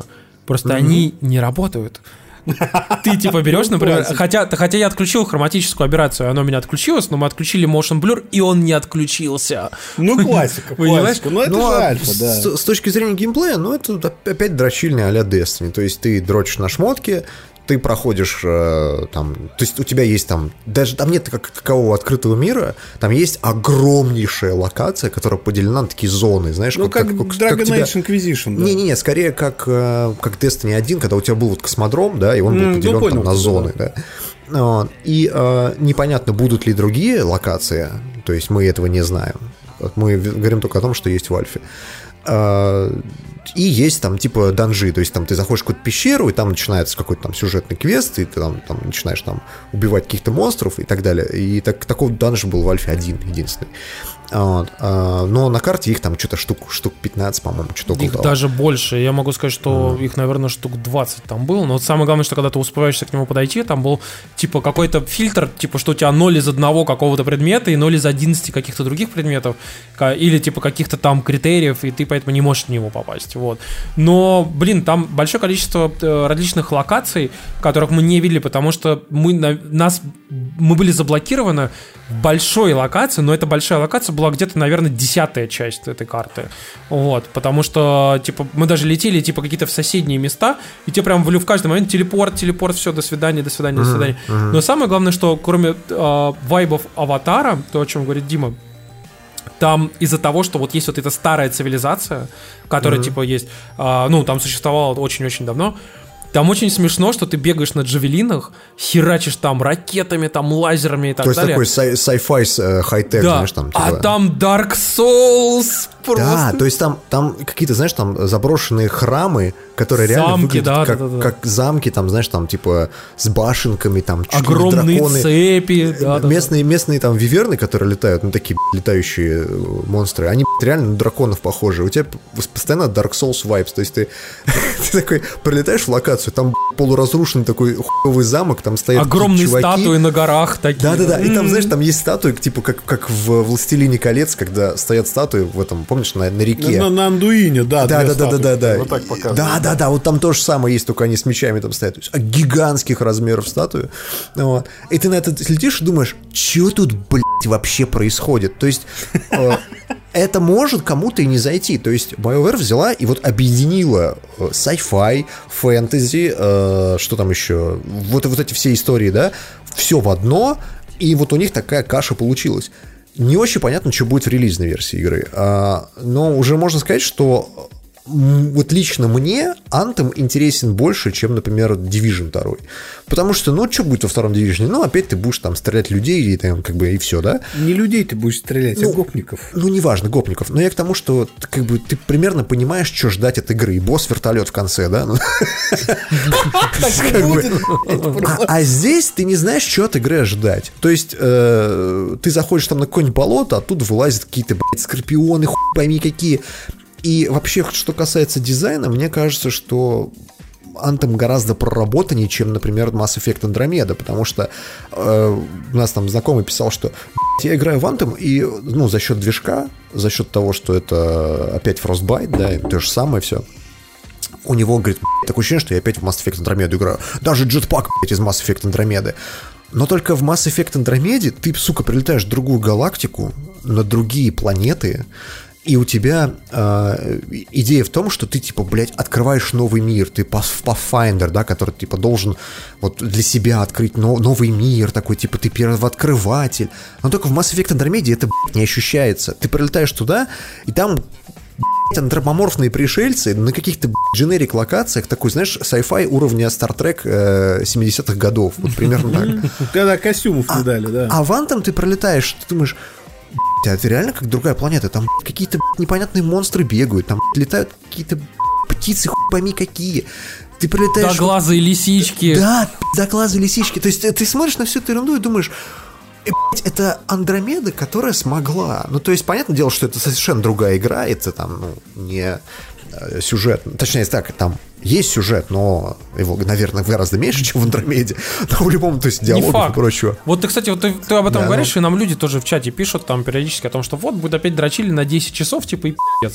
На самом деле это не так, ребята, вы вспомните, что это делает BioWare. Это BioWare делает, который сделал вам Mass Effect там 2, 3, 1, Dragon Age там Ты второй, не с того третий. конца там. заходишь. Я А это люди, которые скажу. делают вам, блин, компании на там 50, 60, 70, Нет, 80, нет, 100 нет, нет, часов. Тимур, Ну. Тимур, ты не с той стороны зашел. На самом деле надо исходить с другой стороны. Ребят, это люди сделали The Old Republic. The Old Republic — это охуительное ММО с одной маленькой поправкой. Там очень хуевый геймплей. Но там очень крутой сюжет. Там очень длинная кампания. Там реально шикарный элемент отыгрыша. И это все в ММО. Поэтому BioWare умеет. И судя по тому, что я слышу от парней, в Anthem очень крутой, э, очень крутой геймплей. Ну, по крайней мере, он интересный. Я, не согласен с Тимуром, и я не согласен с Максом. Я могу сказать, что я практически уверен, что сюжета там будет не очень много, и контента там будет не очень много, но то, что есть, оно впечатляет. То есть мне кажется, что э, Anthem, наверное, заслуживает своих денег, но, как мы понимаем, это игра-сервис. Это игра, mm-hmm. которую они будут развивать. То есть наверняка на старте там будет немного контента. Я практически в этом уверен. Я уверен, что на старте она будет с техническими проблемами. Мы ну, вам есть, напоминаем как бы... простейшую истину. Да. Игры-сервисы нельзя предзаказывать. Знаешь, как Танки э, в своем видосе сказал, что говорит, вроде все классно, но это EA, они смогут это просрать. То есть они найдут способ объебаться. Они найдут способ, да, объебаться, да, потому что, ну, нам понравилась Альфа, несмотря на все ее технические проблемы, все глюки, но мне где-то в глубине души сидит такой, знаешь, сверчок, который сверлит и сверлит меня, типа говорит, ну это же эффект новизны, Димка. Ну тебе же заебут через там пару часов. Ну, ну наверняка же заебут. Могу сказать, что за 6 часов не заебало. А мне кажется, что до этого у нас ожидания от Антема были вот, вот на донышке. Прям совсем на донышке. Вот. А сейчас они чуть-чуть, вот знаешь, прям стаканчик наполнился там грамм на 200. Вот. То есть примерно ты такой думаешь, ну, наверное, наверное, можно. Ну, то есть до, до этого не было никакого Но, такого ощущения. Опять же, не предзаказывайте эту игру. Не покупайте ее Day One. Мы, вот мы получим ее бесплатно, мы поиграем для вас в нее и скажем вам, говно или не говно. Поэтому, ребят, вы будьте очень аккуратны, серьезно. Вот прям реально не ждите от нее чего-то сверхъестественного. Мы просто делимся впечатлением, говорим, что да, нам понравилось внезапно, мы сами не ожидали. А мы, мы реально думали, что говно будет. Как бы. Оказалось, опять же, круто. опять же, мне кажется, что наше мнение не слишком релевантно, потому что у нас по тысяче часов Destiny наиграно, блядь. А у многих людей и сотни нет, поэтому как бы тут тут вопрос такой, двоякий. То есть и, а, и, кстати, самое смешное, что вот для любителей подрочить на лут, на, знаешь, вот это вот все истории с инвентарем, в Альфе всего этого нет. Все нахуй включено. То есть там нет инвентаря. Ты не можешь поменять пушку, ты бегаешь с обычным авторайфлом. То есть э, ты... То есть ты даже можешь... получаешь, ты даже видишь, что они у тебя занимают типа 90 слотов из 300. Да, да, ты получаешь лут, тебе показывают, что вот ты получил классный шотган там на, на столько-то урона а ты не можешь его взять в руку и пострелять из него. Там вообще все заблокировано. Мы даже убили вот этого супер крутого моба, получили какой-то типа а, uncommon там штуку, которая тебе дает возможность типа открывать щит, который там типа все восстанавливает.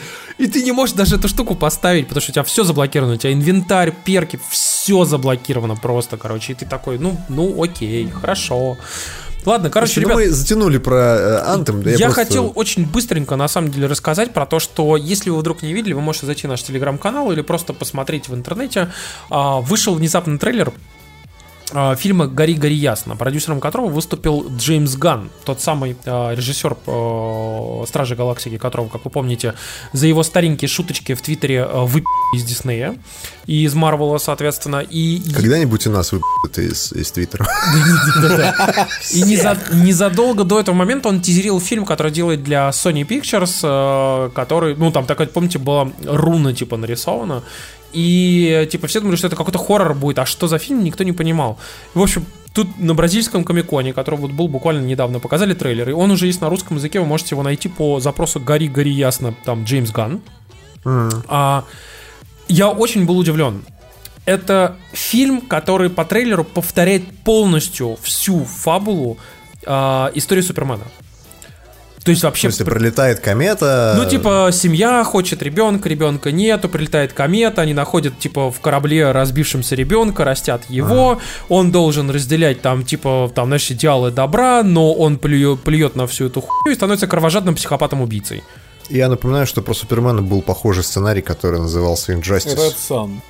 Или Red Sun, да. Но, в общем, суть в том, что к концу трейлера вы видите, как э, маленький пацан одевает красный плащ и говорит «In my world...» э, не, На самом деле не говорит, естественно, типа «S stands for...» э, I'll kill you all.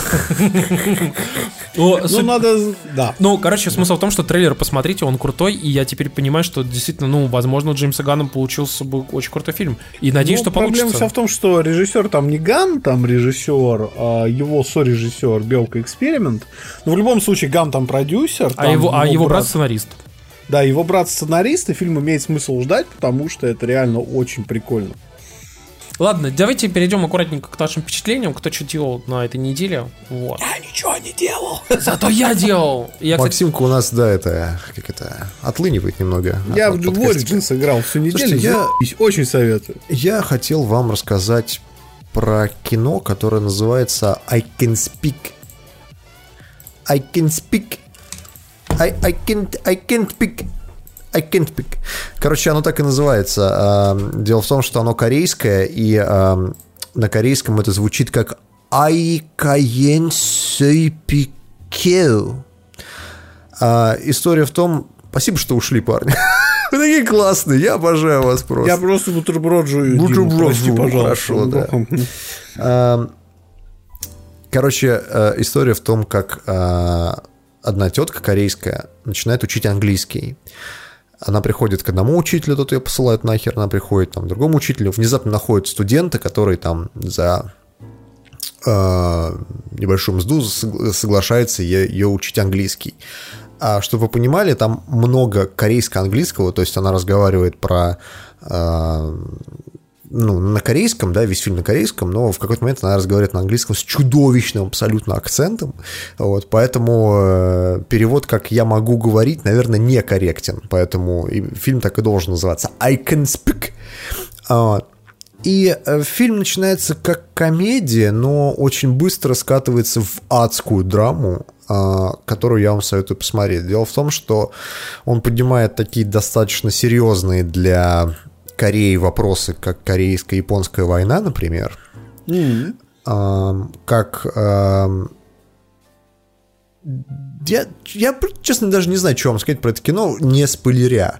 Поэтому, поэтому давайте просто условимся на том, что фильм реально клевый. Ну, то есть, э, как всегда у нас южнокорейский фильм, он классный. Вот ведь неожиданность. Ты знаешь, я в последнее время вообще смотрю много а, вот южнокорейского фильма, и могу сказать, что насколько же у них некоторые моменты сделаны намного лучше, чем в Голливуде. Слушай, для меня стало открытием, я не так давно, э, давай запишем это впечатление, потому что я про это забыл, но почему бы и нет. Я буквально во вторник этот посмотрел такой фильм «Поезд в Пусан» называется. А, поезд Пусан, ну и чё? Пусан это такой корейский город, э, вообще как бы порт. Ну или в рамках, рамках нашего подкаста, вы же понимаете, что это. Да, поезд поезд, Пусан. Пусан. Прямо Да. в Пусан поезд, короче. И суть вся в том, что это такой корейский 28 дней спустя. Там прям зомби-зомби. И он абсолютно охуительный. То есть я этого вообще не ожидал. А там такой ёба-блокбастер, интересно снятый, классно поставленный, а, с крутыми спецэффектами. И, в общем, если вы ищете такое массовое кино, но не из Голливуда, то поезд в Пусан это прям вот вообще отлично и совершенно неожиданно отлично. Вот так я вам скажу. Надо смотреть китайскую русалочку. Понятно. Дис- Диснеевского щелкунчика, где негритянка, да, да. Какая разница? Не, не, там, кстати, не, не, подожди, диснеевский щелкунчик, я сегодня видел трейлер, сегодня, и там а, как раз-таки негр это щелкунчик, а девушка это не, не, не, не- не негритянка. Подождите, но Щелкунчик же этот, как его, э, ну, игрушка. Не ебет культурная апроприация, стрелочка не поворачивается, все. Ну, Дим, какая Бля, я вспомнил разница? тот адский момент с ТГА, когда вышла э, довольно симпатичная блондинка на сцену. и Да, такие, у нас, у нас еще это, у нас еще народ начал писать стри- на стриме. Ой, какая классная тян, наконец. Да-да-да, это разработчица игры, она выходит и открыла рот такая, мужским басом таким. Здравствуй. Здравствуйте, меня зовут Олег. И ты такой, окей.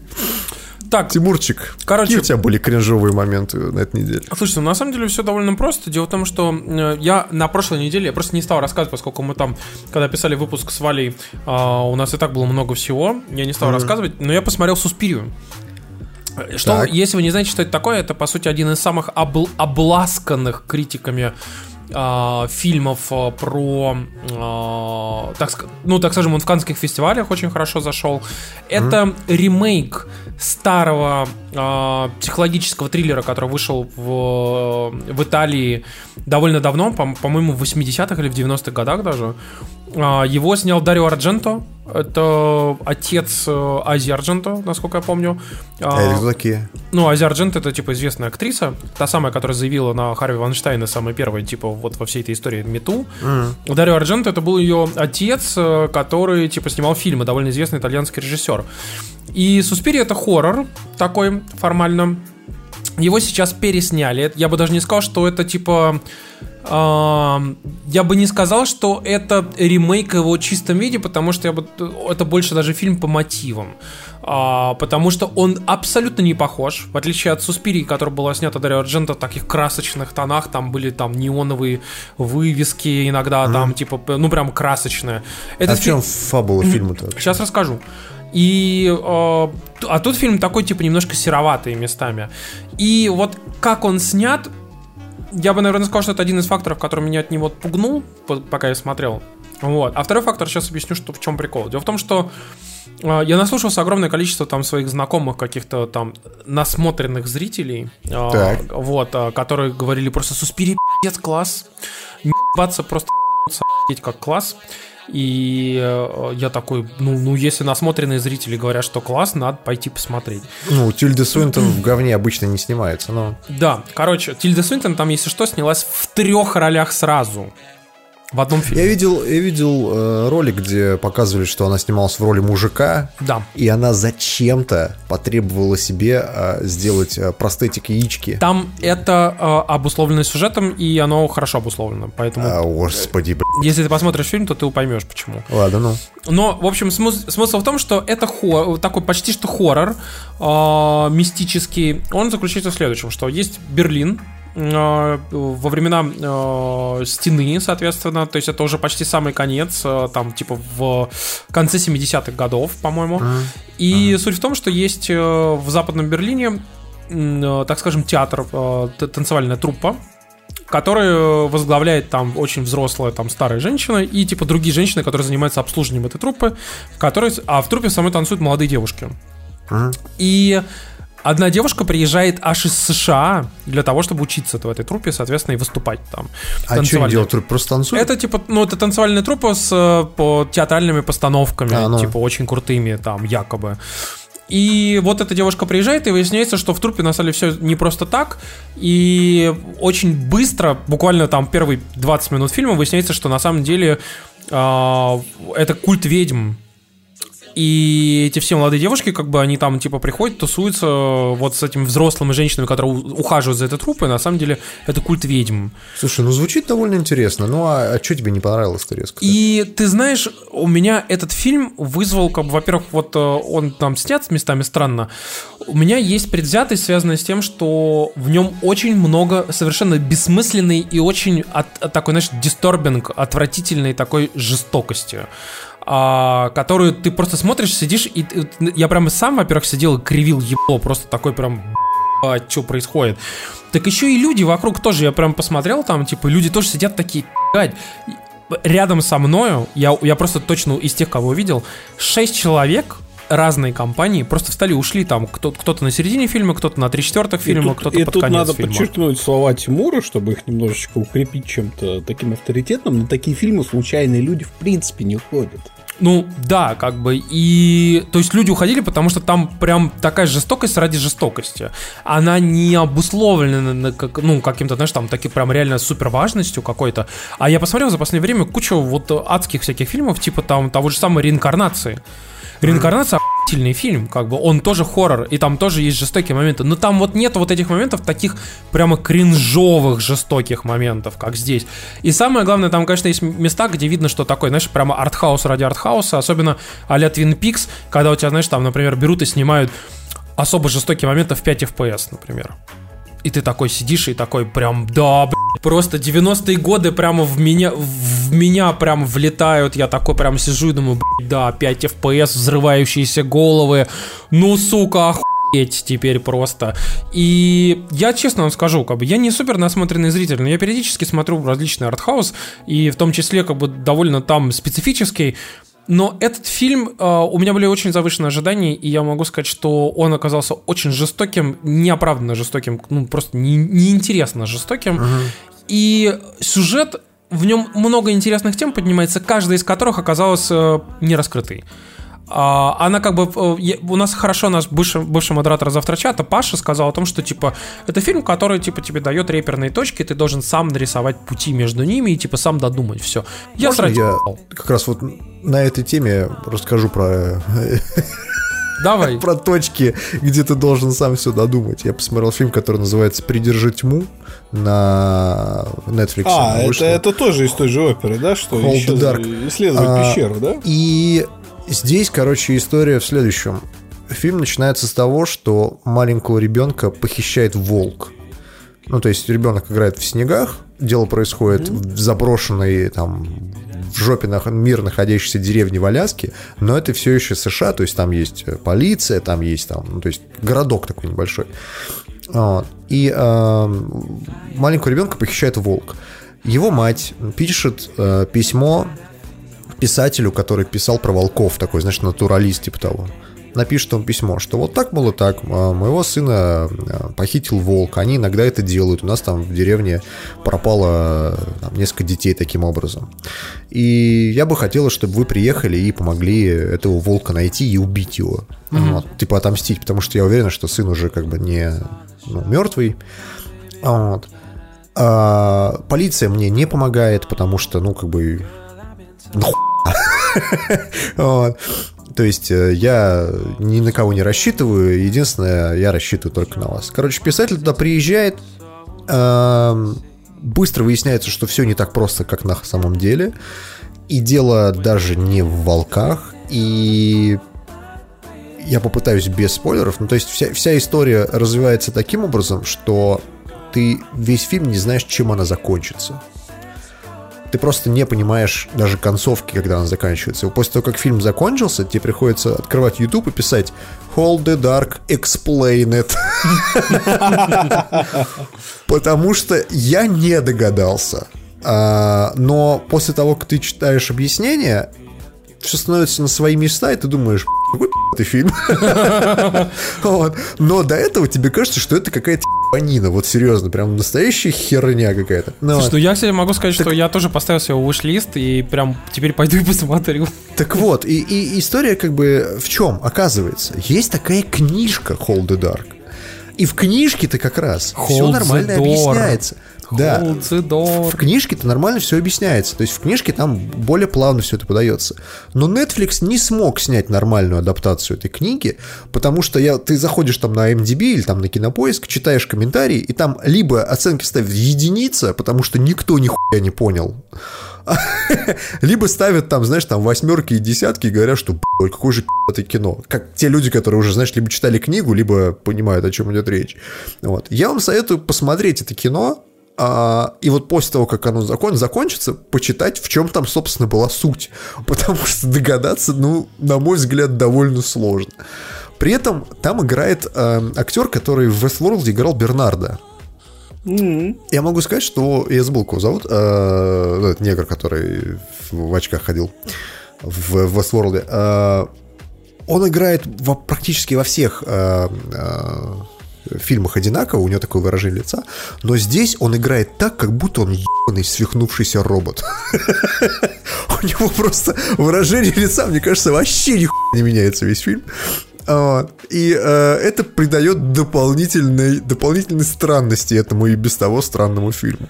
Короче, я вам советую, это не шедевр, но это неплохое кино. Оно очень такое тягомотное, оно долго развивается, там показывают тебе долгие планы этой Аляски, знаешь, там типа горы, там типа снег, все это прям очень так медленно тянется, так размазывается по тарелочке. Но при этом впечатление, не знаю, мне, мне сложилось хорошее, я вам советую это кино.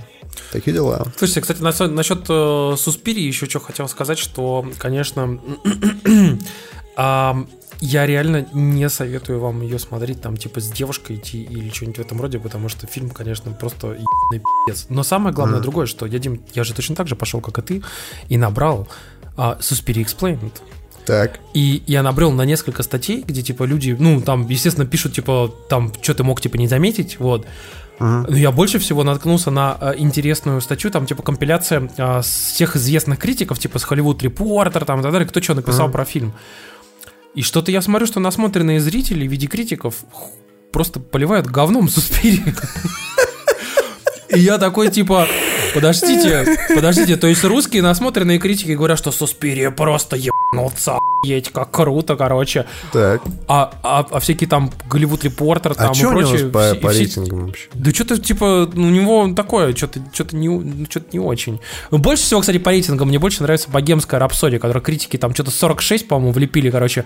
И ты читаешь отзывы людей, и там просто 10, 10, 9, 10, 9, 10, 9, 10, и говорят, сука, в рот ебал критиков, охуительный фильм, просто. Там просто реально пишут люди, типа, не, не читайте критиков. Это то же самое, как ты сейчас посмотрел «Великого шоумена».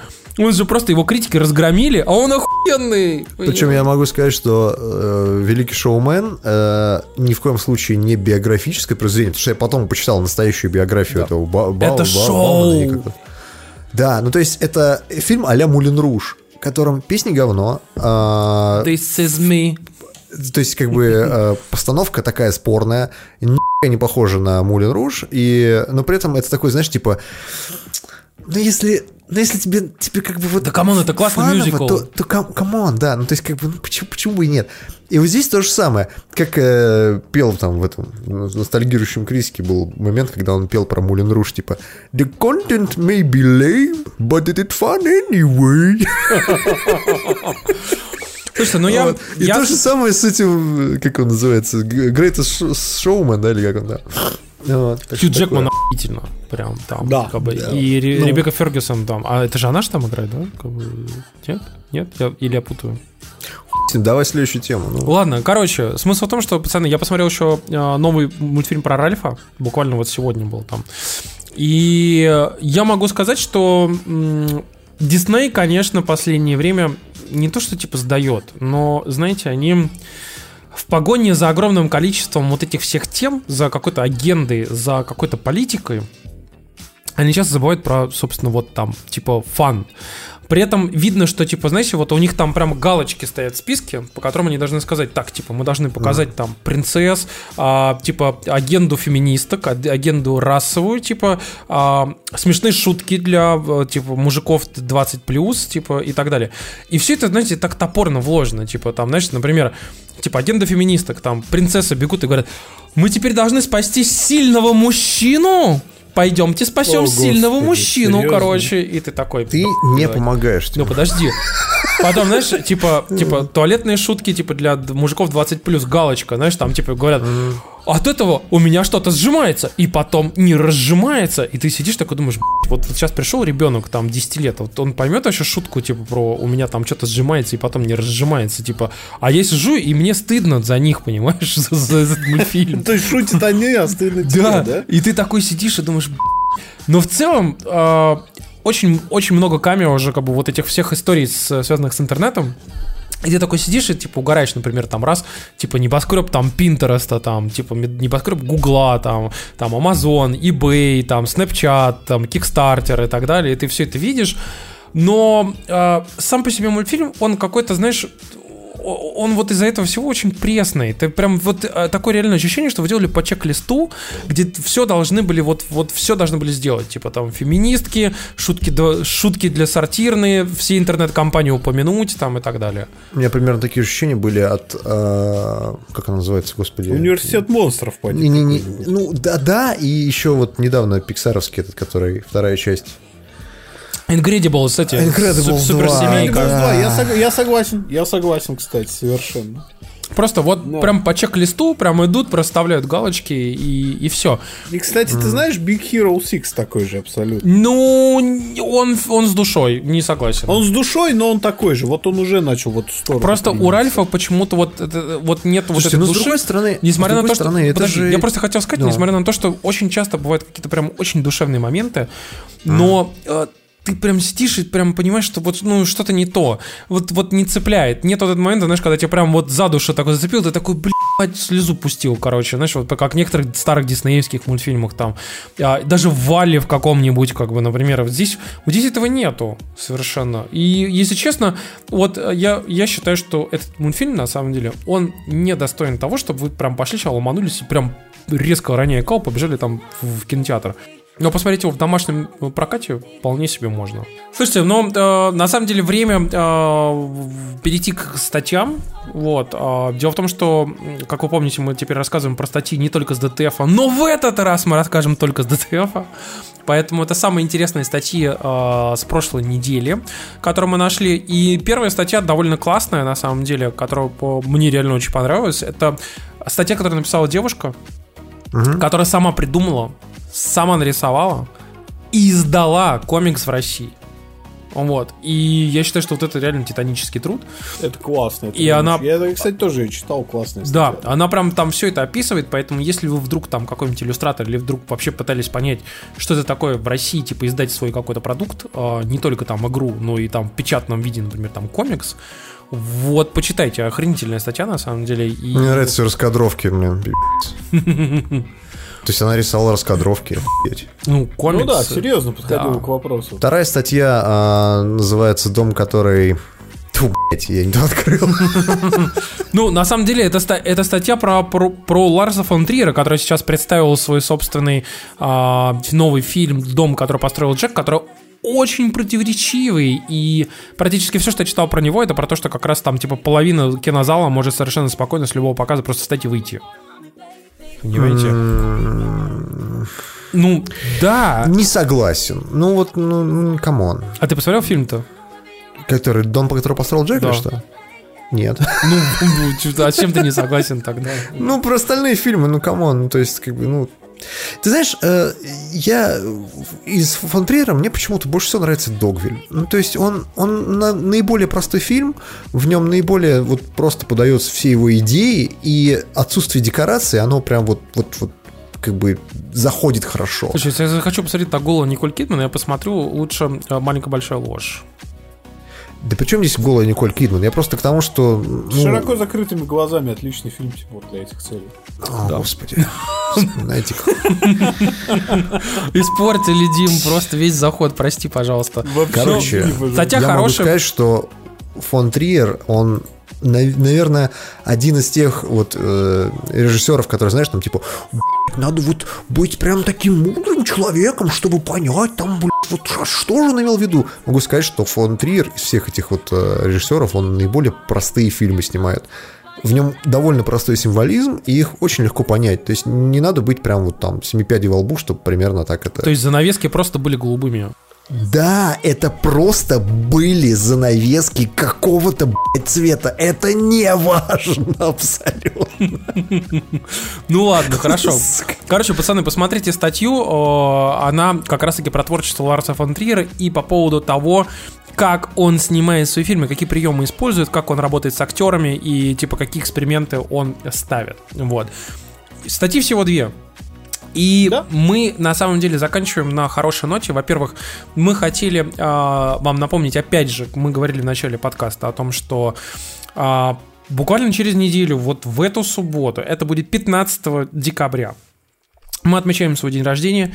Мы ничего такого сверхъестественного не делаем, мы просто забронировали столик в э, Fucking Craft Pub, который является частью э, ресторана Meat Puppets, э, мясные куклы э, в Москве на Новослободской. Э, и, соответственно, если вы хотите нас увидеть, если вы хотите там, ну, вообще как-то там что-то нам сказать, бить только нас не надо.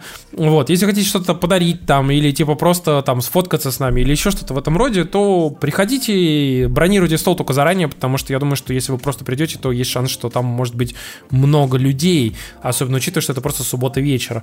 Вот, поэтому приходите, суббота, 15 декабря, мы часов в 8 постараемся постараемся там быть и, соответственно, там тусить. Поэтому посмотрим, что, что из этого выйдет. Это наш первый полноценный нормальный метап. Если из этого выйдет что-то хорошее, то мы, ну, как бы сделаем что-то нормальное уже там потом, когда-нибудь. Порегулярнее, да. Да. Ну и, соответственно, закончить наш подкаст мы хотим, естественно, тем, что поблагодарим наших патронов.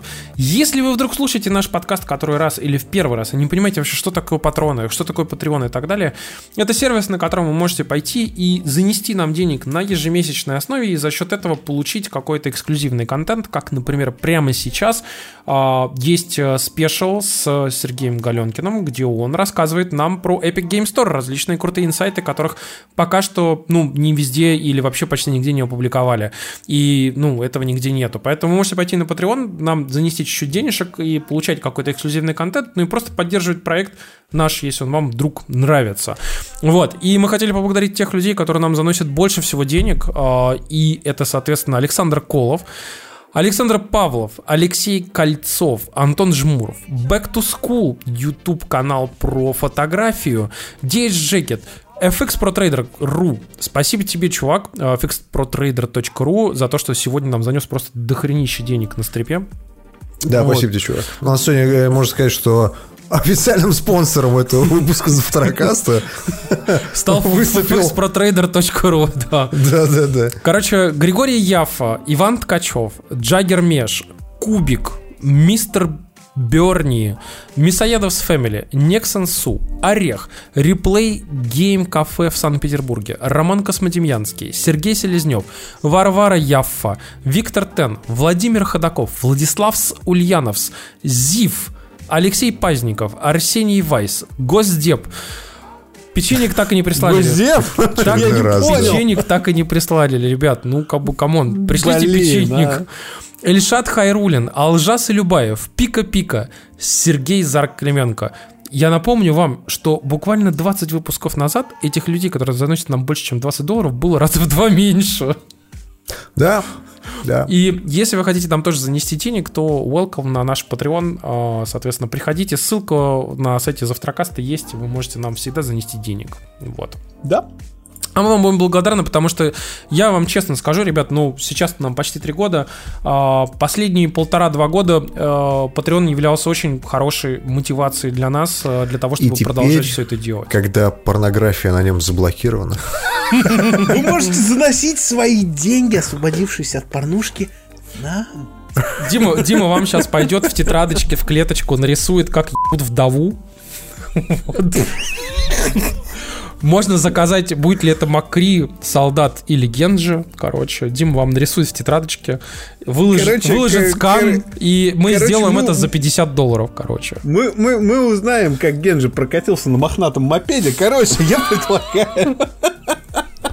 Я напоминаю, что Олег так и не занес нам никаких денег. Да.